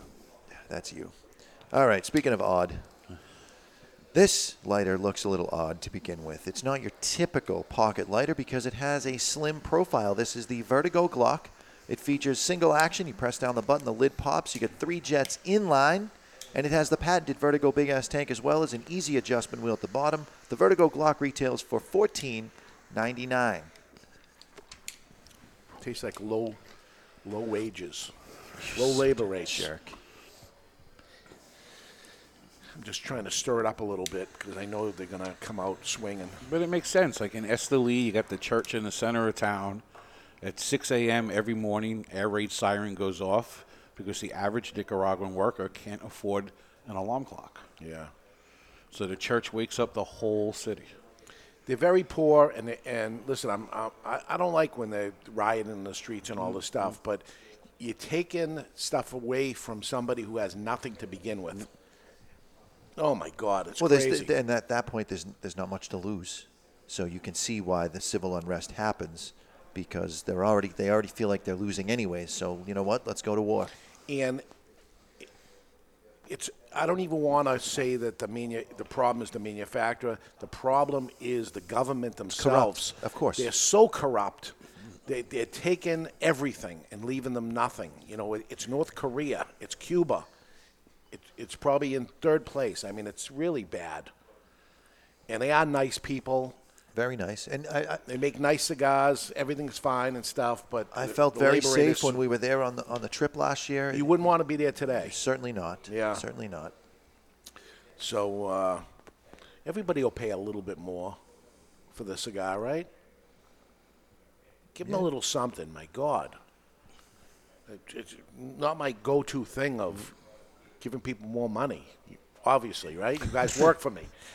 Been there, done that. Yeah, but uh, geez, you know, down as low as they are, and then to take what was the percentage they took from them? another five percent? Five percent. How do you take five percent off a guy making one hundred eighty dollars a month? How do you take that away from them? My God, But anyway, that's what's going on. Uh, we had George Padron up here. We had George Padron and his son, George Padron, who's actually in college in Boston. Babson, right? Yep, Babson. And um, so we had him up here, and we uh, we did a little. Um, you know, in 1999, we had um, George Padron show up. It, we, we got 25 guys together and we went to Morton's in Boston. And this is when in Morton's you could actually smoke cigars in Morton's in 1999, believe it or not. Seems uh, a long time ago, but not that far away that we had a little freedom in Boston, of all places. And uh, the Padron Millennium had come out, and it was a cabinet of 100 cigars to the cabinet. And um, the idea was that we would sell the cabinets in full. You weren't supposed to be breaking them up. And um, I can't believe you told the story in front of I George, did. I- by the way. I, I ended up telling him that we, we did break it up and we weren't supposed to. Well, it was your fault yeah, that you broke it up. Because when I called him to ask him how much the price was, the retail price, I immediately lit a cigar up as I was making the phone call to him, and I'm smoking one of them, which would leave 99 left in the beers on the wall, right? And um, I'm talking to him, and he goes, "Yeah, under no circumstances do you sell this." Broken up. This is to be sold as. Yeah, there is no as a- single price. Yeah, there's no single price. So I'm like, okay. So we end up having a cigar dinner. 25 people went. Everybody got a handful of cigars. At the end, somebody would win uh, the humidor that it was put into. And I called George up, 1999, and said, this is what I'm doing, and I would love you to actually show up at it. It's already sold out. A bunch of people are going. They wouldn't even know you're coming, but I would love you to come. So he said, you know what, I'll do it. And he flew in for the event. After dinner, he went back on the plane. There was no hotel, there was no nothing, and he flew flew back. And um, everybody had got together. It was a great night, and here we are, 19 years later. And the um, these were all numbered cigars, so there was only so many cigars, but they actually had to make extra cigars in case there were broken cigars. Not only that, they had to double print the bands. Right. Because if you messed up on cigar number 10, you needed a backup band, so they had AB going Yeah. on with the bands. So what I tried to do at first was to hand invite the same people that were there that night to get them back, and I got a bunch of them back. Yeah. But some of them, you know, 19 years, people move away, and whatever went. We actually had a couple people that have, have left, you know, have passed away, and we got what we could, and then we opened it up to a few more people uh, to come in, and then we had uh, the little get together. And instead of, um, listen, today it's a hundred dollar cigar. This was a the thirty dollar cigar. The first thirty dollar cigar I can ever remember that existed was the Padron Millennium, and here it is today. It's a hundred dollar cigar, and they have them. And they come in boxes of four, four hundred dollars for for the cigars. But I said, let me get a bunch of them. I want to have those people back. I know you're coming up. It'd be a perfect time to end up doing this. So we'll sit around, and the event will be hundred dollars, and you get one cigar, and there's no dinner, there's no nothing. We'll put a little something out, for, have a little something to drink and snack or something. But we're just going to sit around and we're going to talk. So we put George and his son George up on the stage, and we actually talked for hours.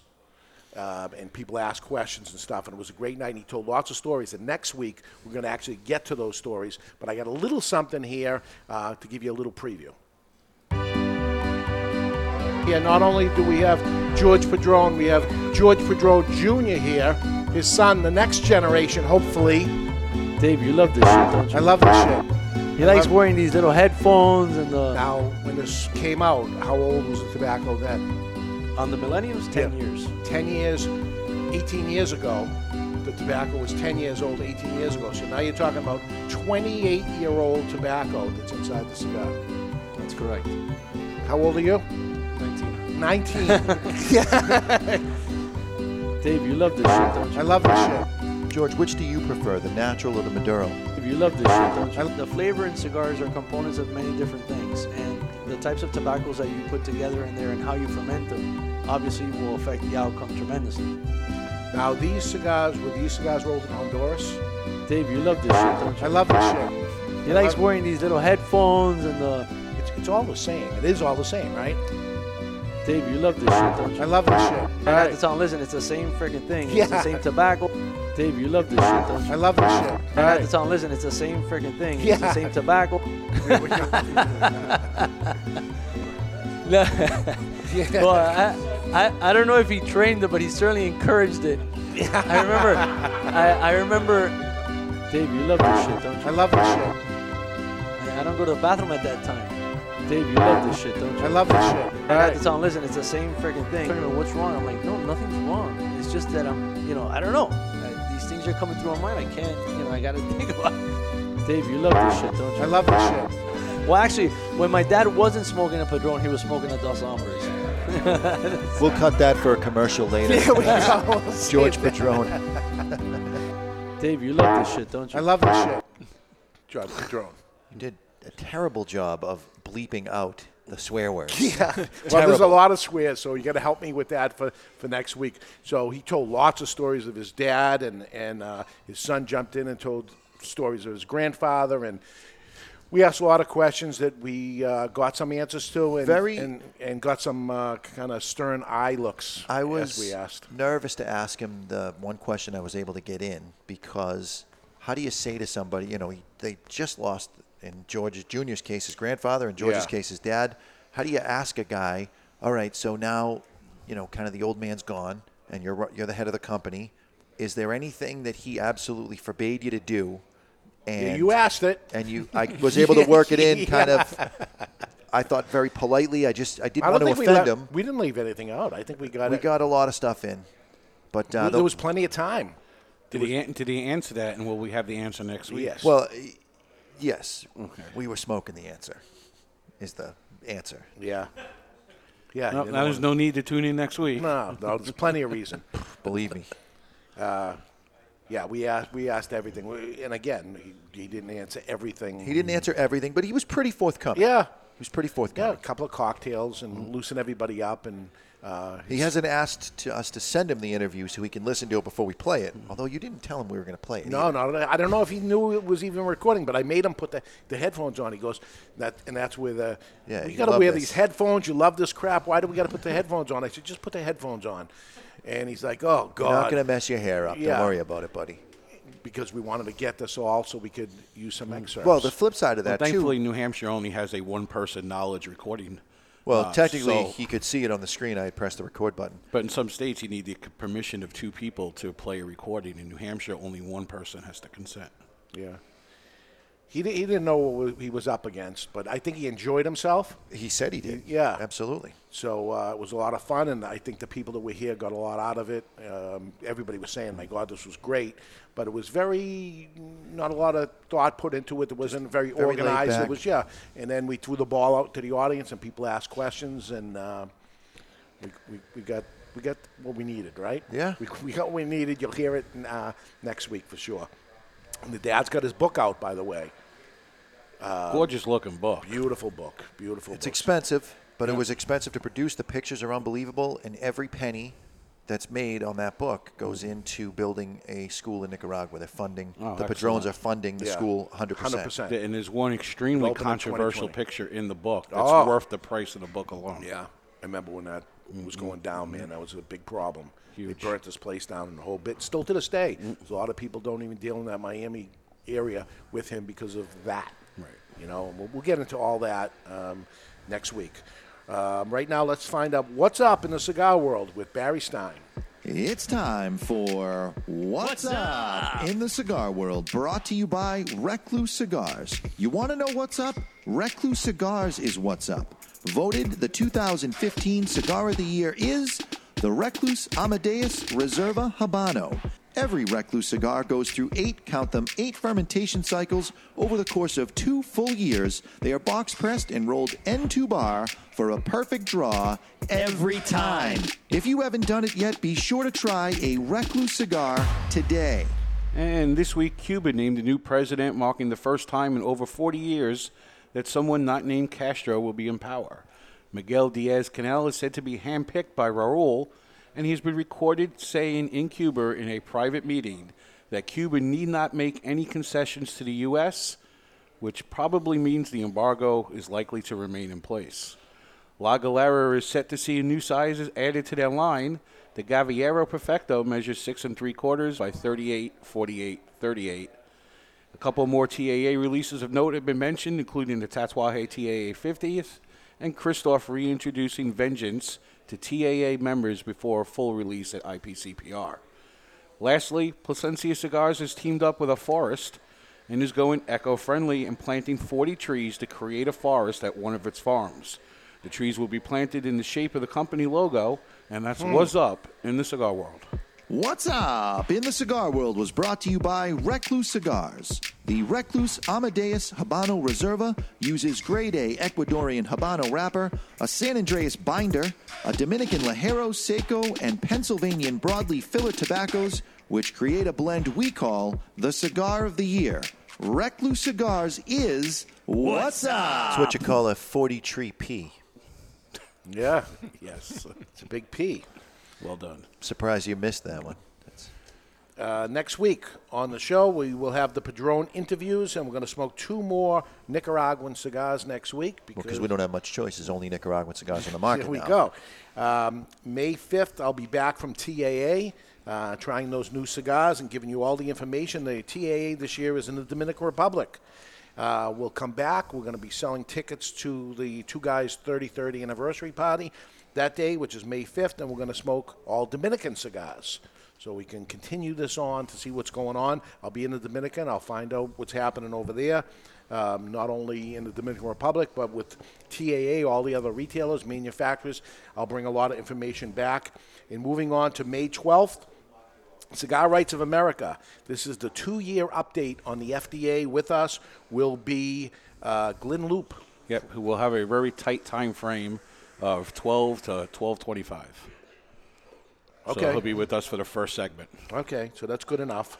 Um, and uh, we'll um, we'll smoke Dominican and Nicaraguan on that show, uh, and then it goes on from there. We got a lot of cigar celebrities coming in, like Christian Eiroa, uh, Jamie Flores uh, from uh, Balmoral coming up, Steve Saka, uh, Hammer and Sickle's going to be here for Father and Son. Lots of stuff going on. So uh, watch, uh, subscribe to the Cigar Authority. If you don't subscribe to it already, so you don't forget it, just uh, go on to iTunes or whatever you go on to, hit the subscribe button, even YouTube if you want to look at this mess. Nothing to see here, but if you want to do it, do it. Um, right now, early thoughts here on the Padron Delicias. Have you guys ever had uh, almonds Many times, every day. dusted with uh, a little bit of uh, espresso and cocoa? I have. All right, so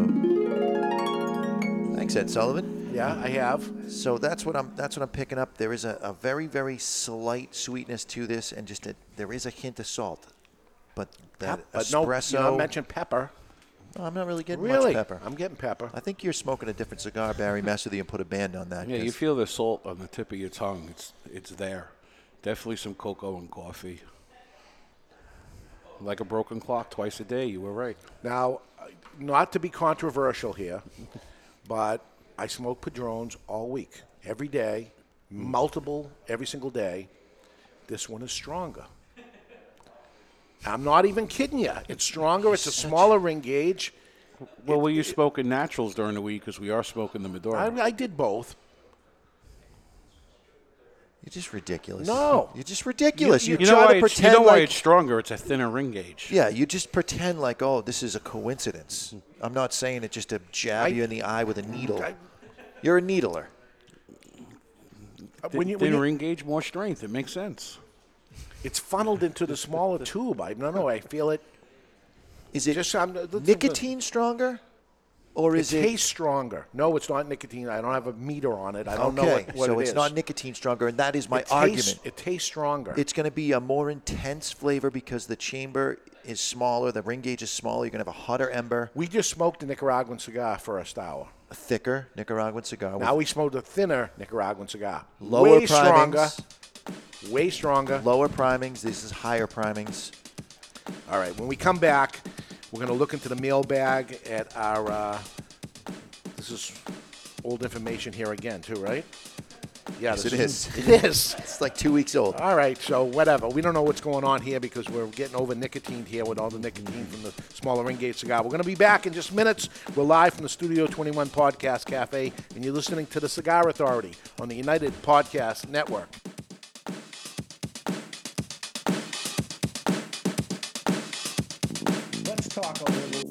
Rough Rider cigars. So here is where the motorcycle culture meets Cigar Nation. This badass looking cigar uses the name Rough, but delivers a smooth as silk ride each and every time. Even before lighting one, you can't help but notice its sweet like honey flavor smooth and creamy, resembling slightly sweetened butter. Outstanding. The Rough Rider cigar is so beautiful in so many ways. We're talking a premium cigar, imported, long filler cigar, but wait till you hear the price. Every cigar is in the $3 price range. That's right. Even the Churchill in the 6x60, every cigar is in the $3 price range. Rough Rider cigars. There's nothing rough about Rough Rider except the name Rough Rider Cigars. The following message is brought to you by Drew Estate. Drew Estate, the rebirth of cigars in the new Drew Diplomat app. Join me, Barry Stein, from the Cigar Authority on Drew Diplomat. As you know, I am quite partial to Liga Privada number 9 from Drew Estate. So join me for a Liga and share your experience with Drew Estate. And while you're at it, don't forget to check into Two Guys Smoke Shop on the Drew Diplomat app. Drew Diplomat is now available for the iPhone and Android. To learn more about Drew Diplomat, visit drewdiplomat.com. That's drewdiplomat.com. You must be at least 21 years of age or older and a resident of the United States, including D.C. To be eligible for membership in this program, other terms and conditions apply. Surgeon General warning cigars are not a safe alternative to cigarettes. Since 1903, when La Aurora Cigars first opened their doors as the first cigar factory of the Dominican Republic, they have defined Dominican cigar manufacturing. Now, La Aurora continues that innovation with La Aurora Dominican DNA, featuring an exceptional blend whose soul is the Andullo. La Aurora pays tribute to the oldest Dominican tobacco process with a cigar that features tobacco that is part of their heritage and their DNA.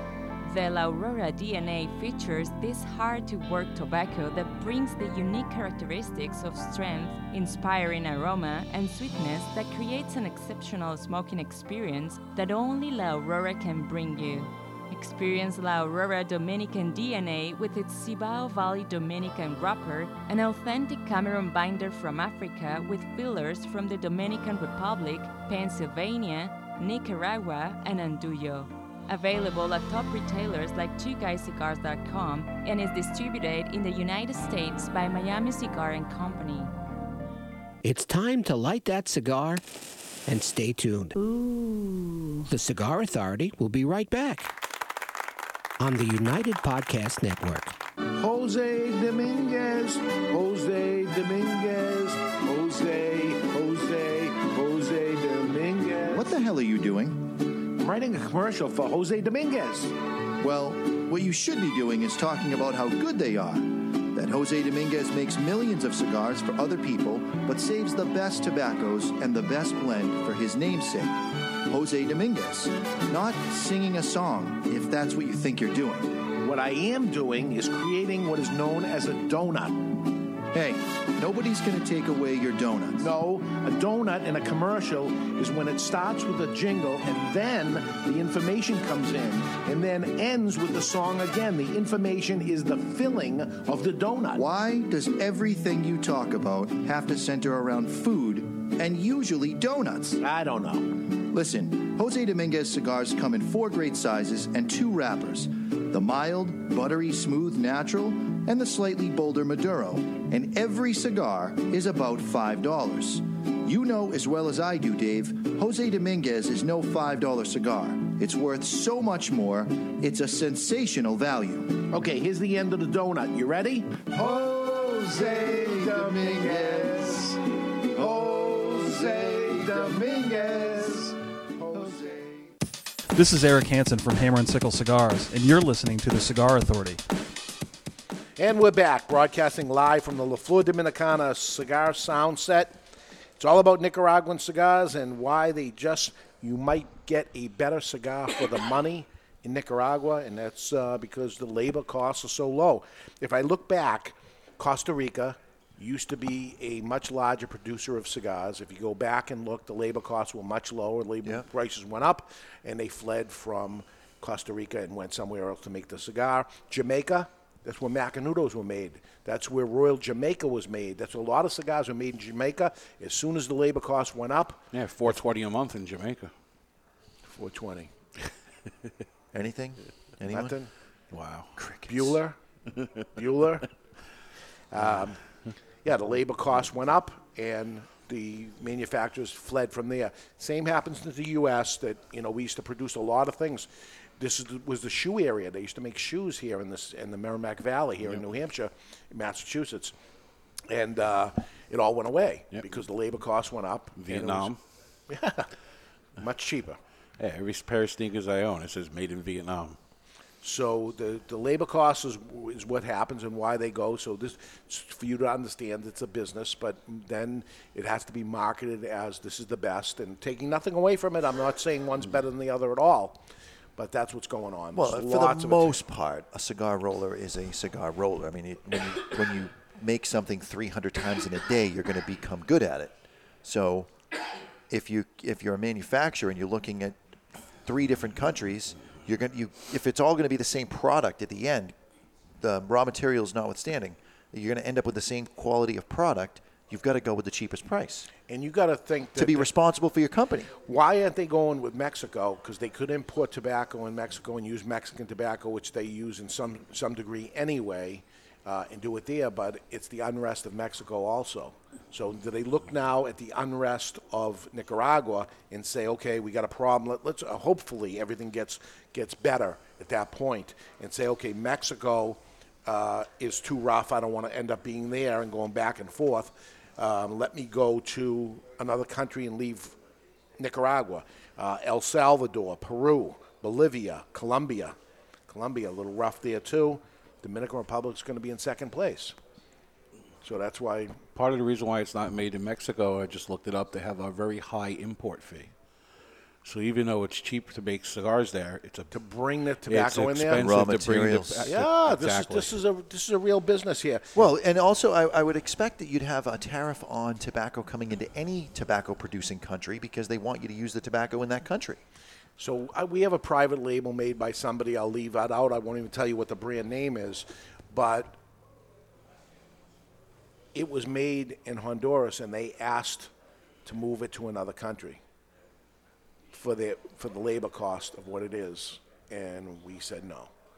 Uh, you know, we could get the tobacco, blah blah blah blah blah, but we want to move Honduras into Dominican Republic. Um, because the labor rates in Honduras are more. You'd probably think Honduras is, is low, labor, low, low labor rates, but it's higher, um, much higher than it is in the Dominican Republic, and, and literally triple, three times the cost from Nicaragua to Honduras. They're next to each other. Literally 30 miles apart from one tobacco factory to the other tobacco factory, and labor cost is three times as much. So that's where it's going there anyway. Right now, it's time for the Don Raphael offer of the day. And the Don Raphael offer of the day is brought to you by Don Raphael Cigars. Everyone has a price. Would you do this? And if so, for how much? Today's offer $750 to snort a line of Sour Patch Kids. The, The sugar. The little sugar that's on Yeah. it. All right. Uh, it should be noted that one of the chemicals in the sugar is known to cause nosebleeds when snorted. Known to the state of California, I believe. Yes. To cause nosebleeds. How does somebody know that? but- Seven hundred and fifty dollars to get a nosebleed. How long of a line we talking? Like a two-inch line? Uh, uh, Cut it with a credit card. Maybe yeah, it's three. The kind you're used to.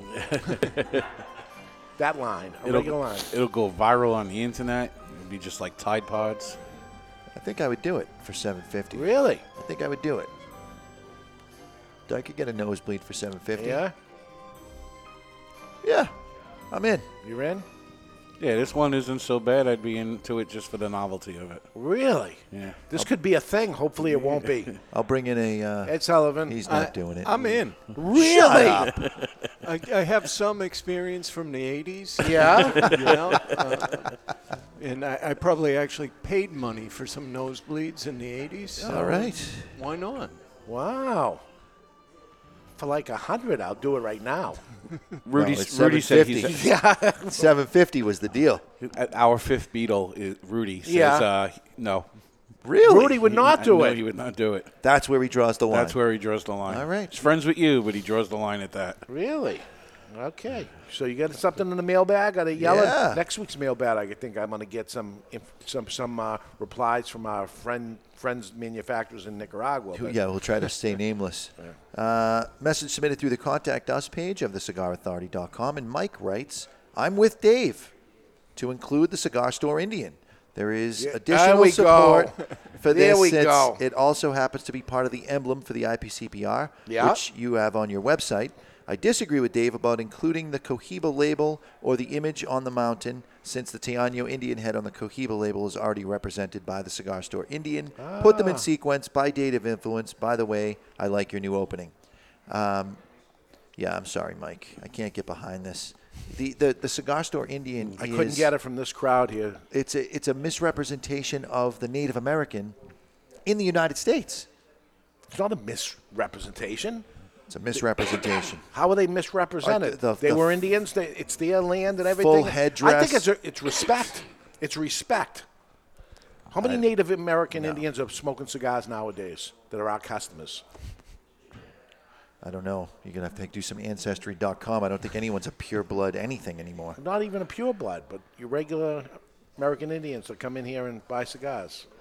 None. None. None. Yeah, no.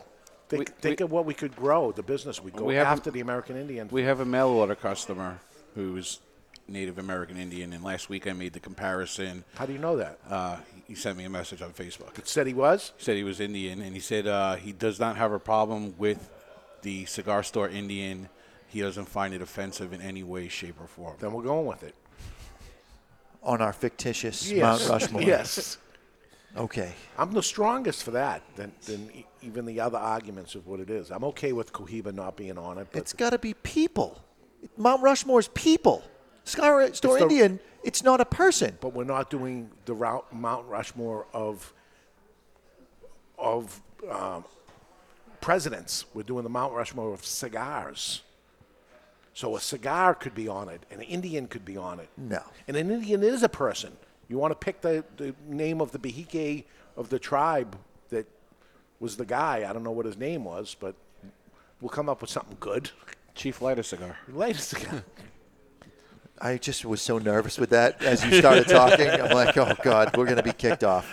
Okay, let's take All a right. peek into the asylum from our friends at Asylum Cigars. They're coming to take me away, ha ha. They're coming to take me away, ho ho, hee hee, ha ha. To the funny farm where life is beautiful all the time. And I'll be happy to see those nice young men in their clean white coats, and they're coming to take me away. I bet you didn't notice Skip Martin's handle on Twitter is Chief Hava Cigar. I knew it. It's time for news from the insane asylum. Odd and sometimes historic news stories that are too insane to be true, or are they? Brought to you by Asylum, Asylum Cigars. Take no prisoners. Asylum cigars are truly flavorful, medium-bodied Nicaraguan cigars, with sizes ranging from 4x44 to the absolutely insane 8x80 Asylum cigars. 20,000 cases of beer on the wall. If one of them is stolen, 19,999 cases remain. 19,999 cases of beer on the wall. If one of them is stolen, 19,998 cases remain. Say it one more time, and I'm going to stab you in the neck. I knew I'd only get two in. So in Montreal, thieves this month have stolen 20,000 cases of beer and a lot of dried beef and Jack Link's brand of pepperoni. Police are currently looking for the half a million dollar haul and have had no luck to date. Police have told local businesses not to buy meat or pepperoni from strangers off the street. Yeah, I recommend against that too. Dave, I bet your dog Dean Martin would locate the pepperoni in a heartbeat. And to our friends in Canada, feel free to shoot Jonathan a message and let him know where the sausage party will be held. And ah. that's not only insane, it's asylum. It's true. They're coming I was wondering how he was gonna work that in. to Take me away, ho ho, hee hee, ha ha. To the funny farm where life is beautiful all the time. And I'll be happy to see those nice young men in their clean white coats, and they're coming to take me away. Following message was submitted through the contact us page of thecigarauthority.com. And Alex writes, Gentlemen, I was catching up on my subscribed YouTube channel and fell down the YouTube rabbit hole. I ended up on a video about cigar smoking basics and all that goes into it. That's the video that you did uh, probably two years ago at this point. Okay. Uh, in my opinion, it doesn't matter how long I've been cutting or lighting cigars, a basics video is always worth a watch. Perhaps you can uh, always enhance your technique. In the video, you mentioned the website called the Tobacconist University, and upon checking it out, I was intrigued. Uh, from a quick overview of the site, it has a free program teaching about cigars from the history, the growing process, all the way to lighter maintenance. Uh, and you can pay $100 to get a certificate uh, after passing the final exams with a 90% or higher. Have you heard of this program? And if so, uh, is it worthwhile to pay the money and get the certification or just absorb all the good free info? Well, they even have a book. You can you can actually buy the book. It's low money. Yeah, and it's actually pretty interesting. Yeah, interesting. it's got book. all the information in it. I- I- If you're a tobacconist and you want it to hang on the wall to show your customers that you know what you're talking about, uh, I think it's more important to know what you're talking about. Uh, the information is very good. I can make a few arguments of some little details and things that I may disagree with, but um, for the most part, very, very good. He's also looking forward to the strength versus flavor episode that is coming up He owns the end of uh, next month. George Armenteros. He owns a cigar store in uh, Princeton, New Jersey. Yeah. Um, knew him there as a customer. Dan worked for him. Right. Dan I- from the Ashholes actually worked for them. And I used to go there when Dan was an employee. No kidding. Yes. Did you know him? I knew him, and Christopher Lenzo, who's the Miami cigar rep, also worked there, and I knew him as the person at Little Taste of Cuba. But Jorge George Yeah. refused to give me the test, and it was when the whole controversy with bloggers at IPCPR, and who Because he didn't want you to pass. He would never give me the test. Really? And then later on, it became I don't want to give it to you because it'd be embarrassing if you failed. No, I wanted to take it for three years. You refused to give it to me. Wow. Wow. So Barry I- actually wanted to do some work. I and someone went- wouldn't let him. I was saying to George last year, I went to the Night to Remember, uh, Cigar Aficionados uh, big gala night, um, and George invited me to join him uh, with his family there, which was great because it was actually the last one ever. They're never going to do it again. I don't know if you knew that. No, I did not know Yeah, that. they're not going to do it again because that night we all went there, and as I was walking in, they said you can't smoke inside there, and I'm like, what? So maybe it's the hallway or something. So I put a a, a good cigar down to go in anyway. It was freezing cold outside. And I went in, there was no smoke, and they said everybody's in a tent outside. It was cold, although the tent had the sides on it Sure. and stuff, but everybody's standing around. There's hundreds of people in there. Um, we go inside. They start the night to remember. There's no smoking going on. Rush Limbaugh gets up and said, I had no idea there was no smoking. I've been coming to this since the very beginning, and I will never come back ever again.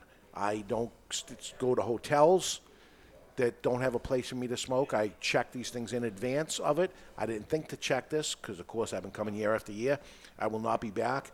And uh, they didn't say anything that it wasn't, they were never going to do it again, but it was thrown at them at the very last minute. They weren't going to allow it. They, they actually booked the whole thing and everything. They've raised millions and millions of dollars for prostate cancer. That's what they give all the money to. And I'm telling you, millions of dollars per night, per night that they do this. And uh, they're not going to do it again because they won't allow smoking. Therefore, prostate cancer doesn't get millions of dollars. So one thing hurts the other. Couldn't you just move the event to a place that allows smoking? Well, it's Marvin Shanken, New York is his home or whatever. New York is a Mm-hmm. is a crazy, crazy state. Well, they moved the New York Big Smoke down to Miami. The New York Big Smoke doesn't happen anymore. Yeah. And they do it at Fontainebleau. Fountain Blue's been very open about Maybe allowing they end up doing smoking. that. Hopefully they do. Hopefully they do. Or maybe you know somebody in upstate New York that has a giant field in the summertime. You could put a tent. Just saying. All right. So uh, they don't do it. They do it right before Thanksgiving, right? It's a couple days before Thanksgiving each year is when they do it. But anyway, um, let's go to the uh, classic three-way. You've heard of epic rap battles. But now it's time for the epic battle Wow, it's kind of intimidating to be in the presence of so many great athletes. for this day Tell anyone about this, I'll kill you.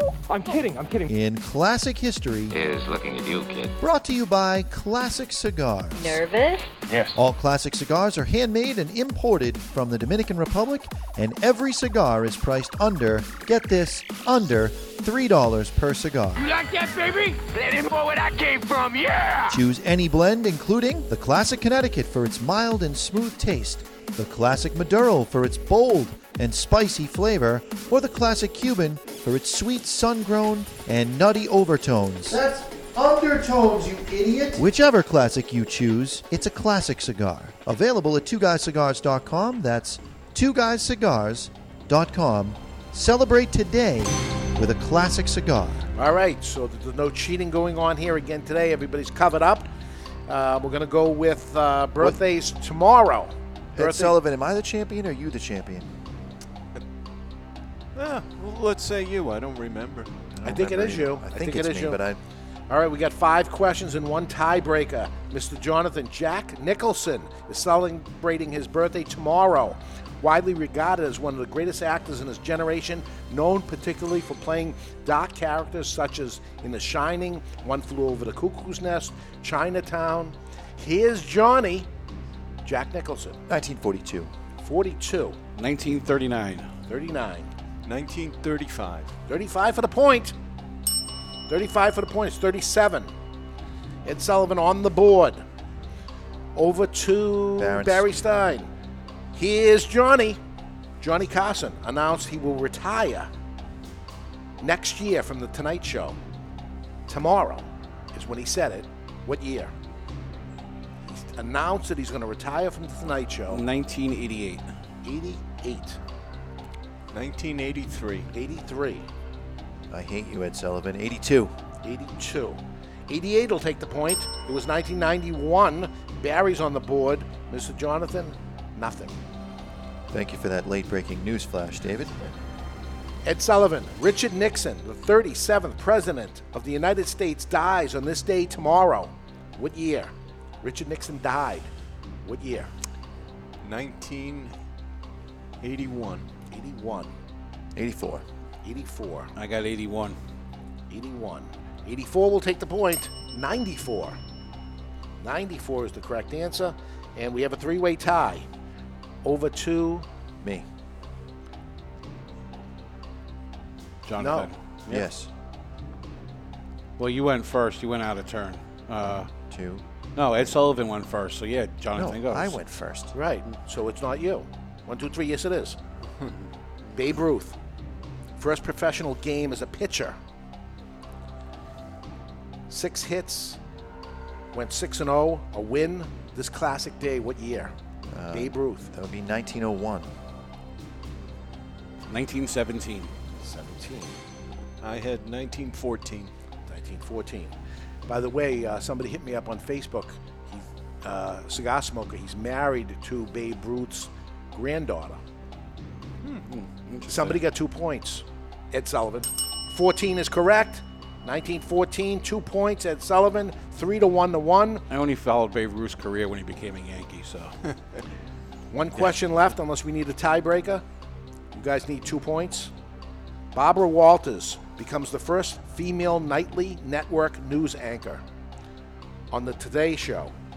Barbara Walters, first female nightly news anchor. What Dun, year? dun, dun. Barrett's. 2003.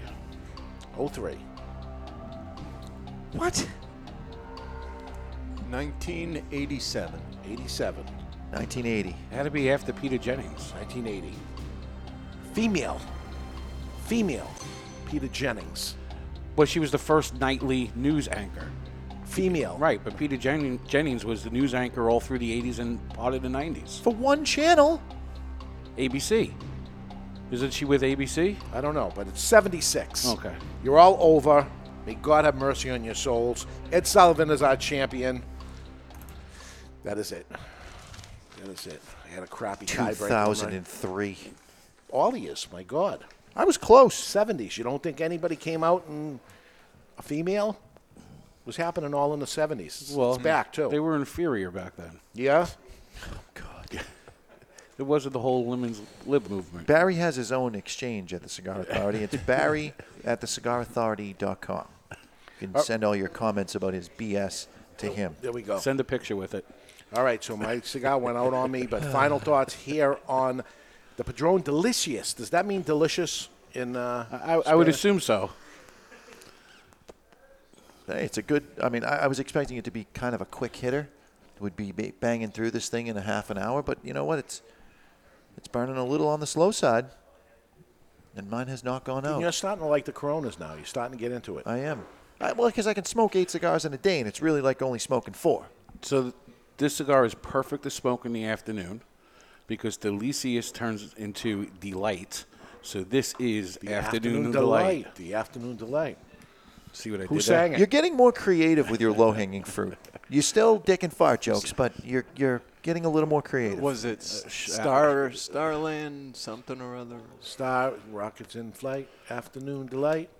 Uh, yeah, I can't remember. That's one of those um, bad, um, like it, it was like number one for years and years and years. It was the Starland Vocal Band. Oh, look at you! Not bad, Ed I w- I Sullivan. was close. I the couldn't only pull it all out. non-DJ in here that gets the answer. You you never DJ'd? No. No. And it became the number one single on July 10th, 1976.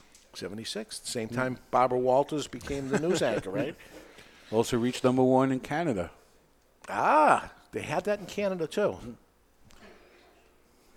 Yeah, they had AM radio back in the 70s. Yeah, Yeah, they had it. We were FM, but they were, you know. They got the AM.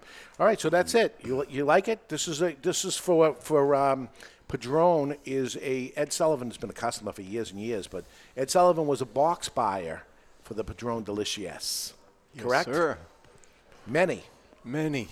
In the at least dozens, maybe a hundred. Before Nicaragua was all that. So, even though we're almost out of time, Padron, are you a natural or a Maduro fan? Uh, I am a Maduro fan. It's one of the few brands that I tend to go to Maduro more than I go to natural, knowing that it is the same exact tobacco. It's just the darker or the lighter. It's gone through the fermenting, may, maybe a higher priming because they want a thicker leaf or something, but it's the exact same product. It's the exact same mm. thing. I, heard, I got it from the horse's Yep. mouth. You'll hear the horse talking next week. I don't mean to call him a horse. You hear George Padron talking about it next week. Of it's the same thing. But it's funny, and I, I lean toward the natural on the. I go back and forth. I, I, I like Yeah, the we know you go both ways. And the Maduro, No depending on my there. mood. no surprise there. Okay, next week we're going to get ready for TAA, and uh, we have the uh, George Padron stories. We're going to interview him along with his son. Actually, the first time ever being interviewed to talk to. Um, he was a little nervous for it, but after a while he, Yeah, he he loosened up. up. a bit. Uh, his first ever interview. We'll have that with you uh, next week here on the Cigar Authority. You've been listening to the Cigar Authority on the United Podcast Network. And it is more than likely you've learned nothing else in the last two hours, but always remember to keep the lid end out of your mouth. The views and opinions expressed by the hosts, guests, or callers of this program do not necessarily reflect the opinions of the Studio 21 Podcast Cafe, the United Podcast Network, its partners, or affiliates.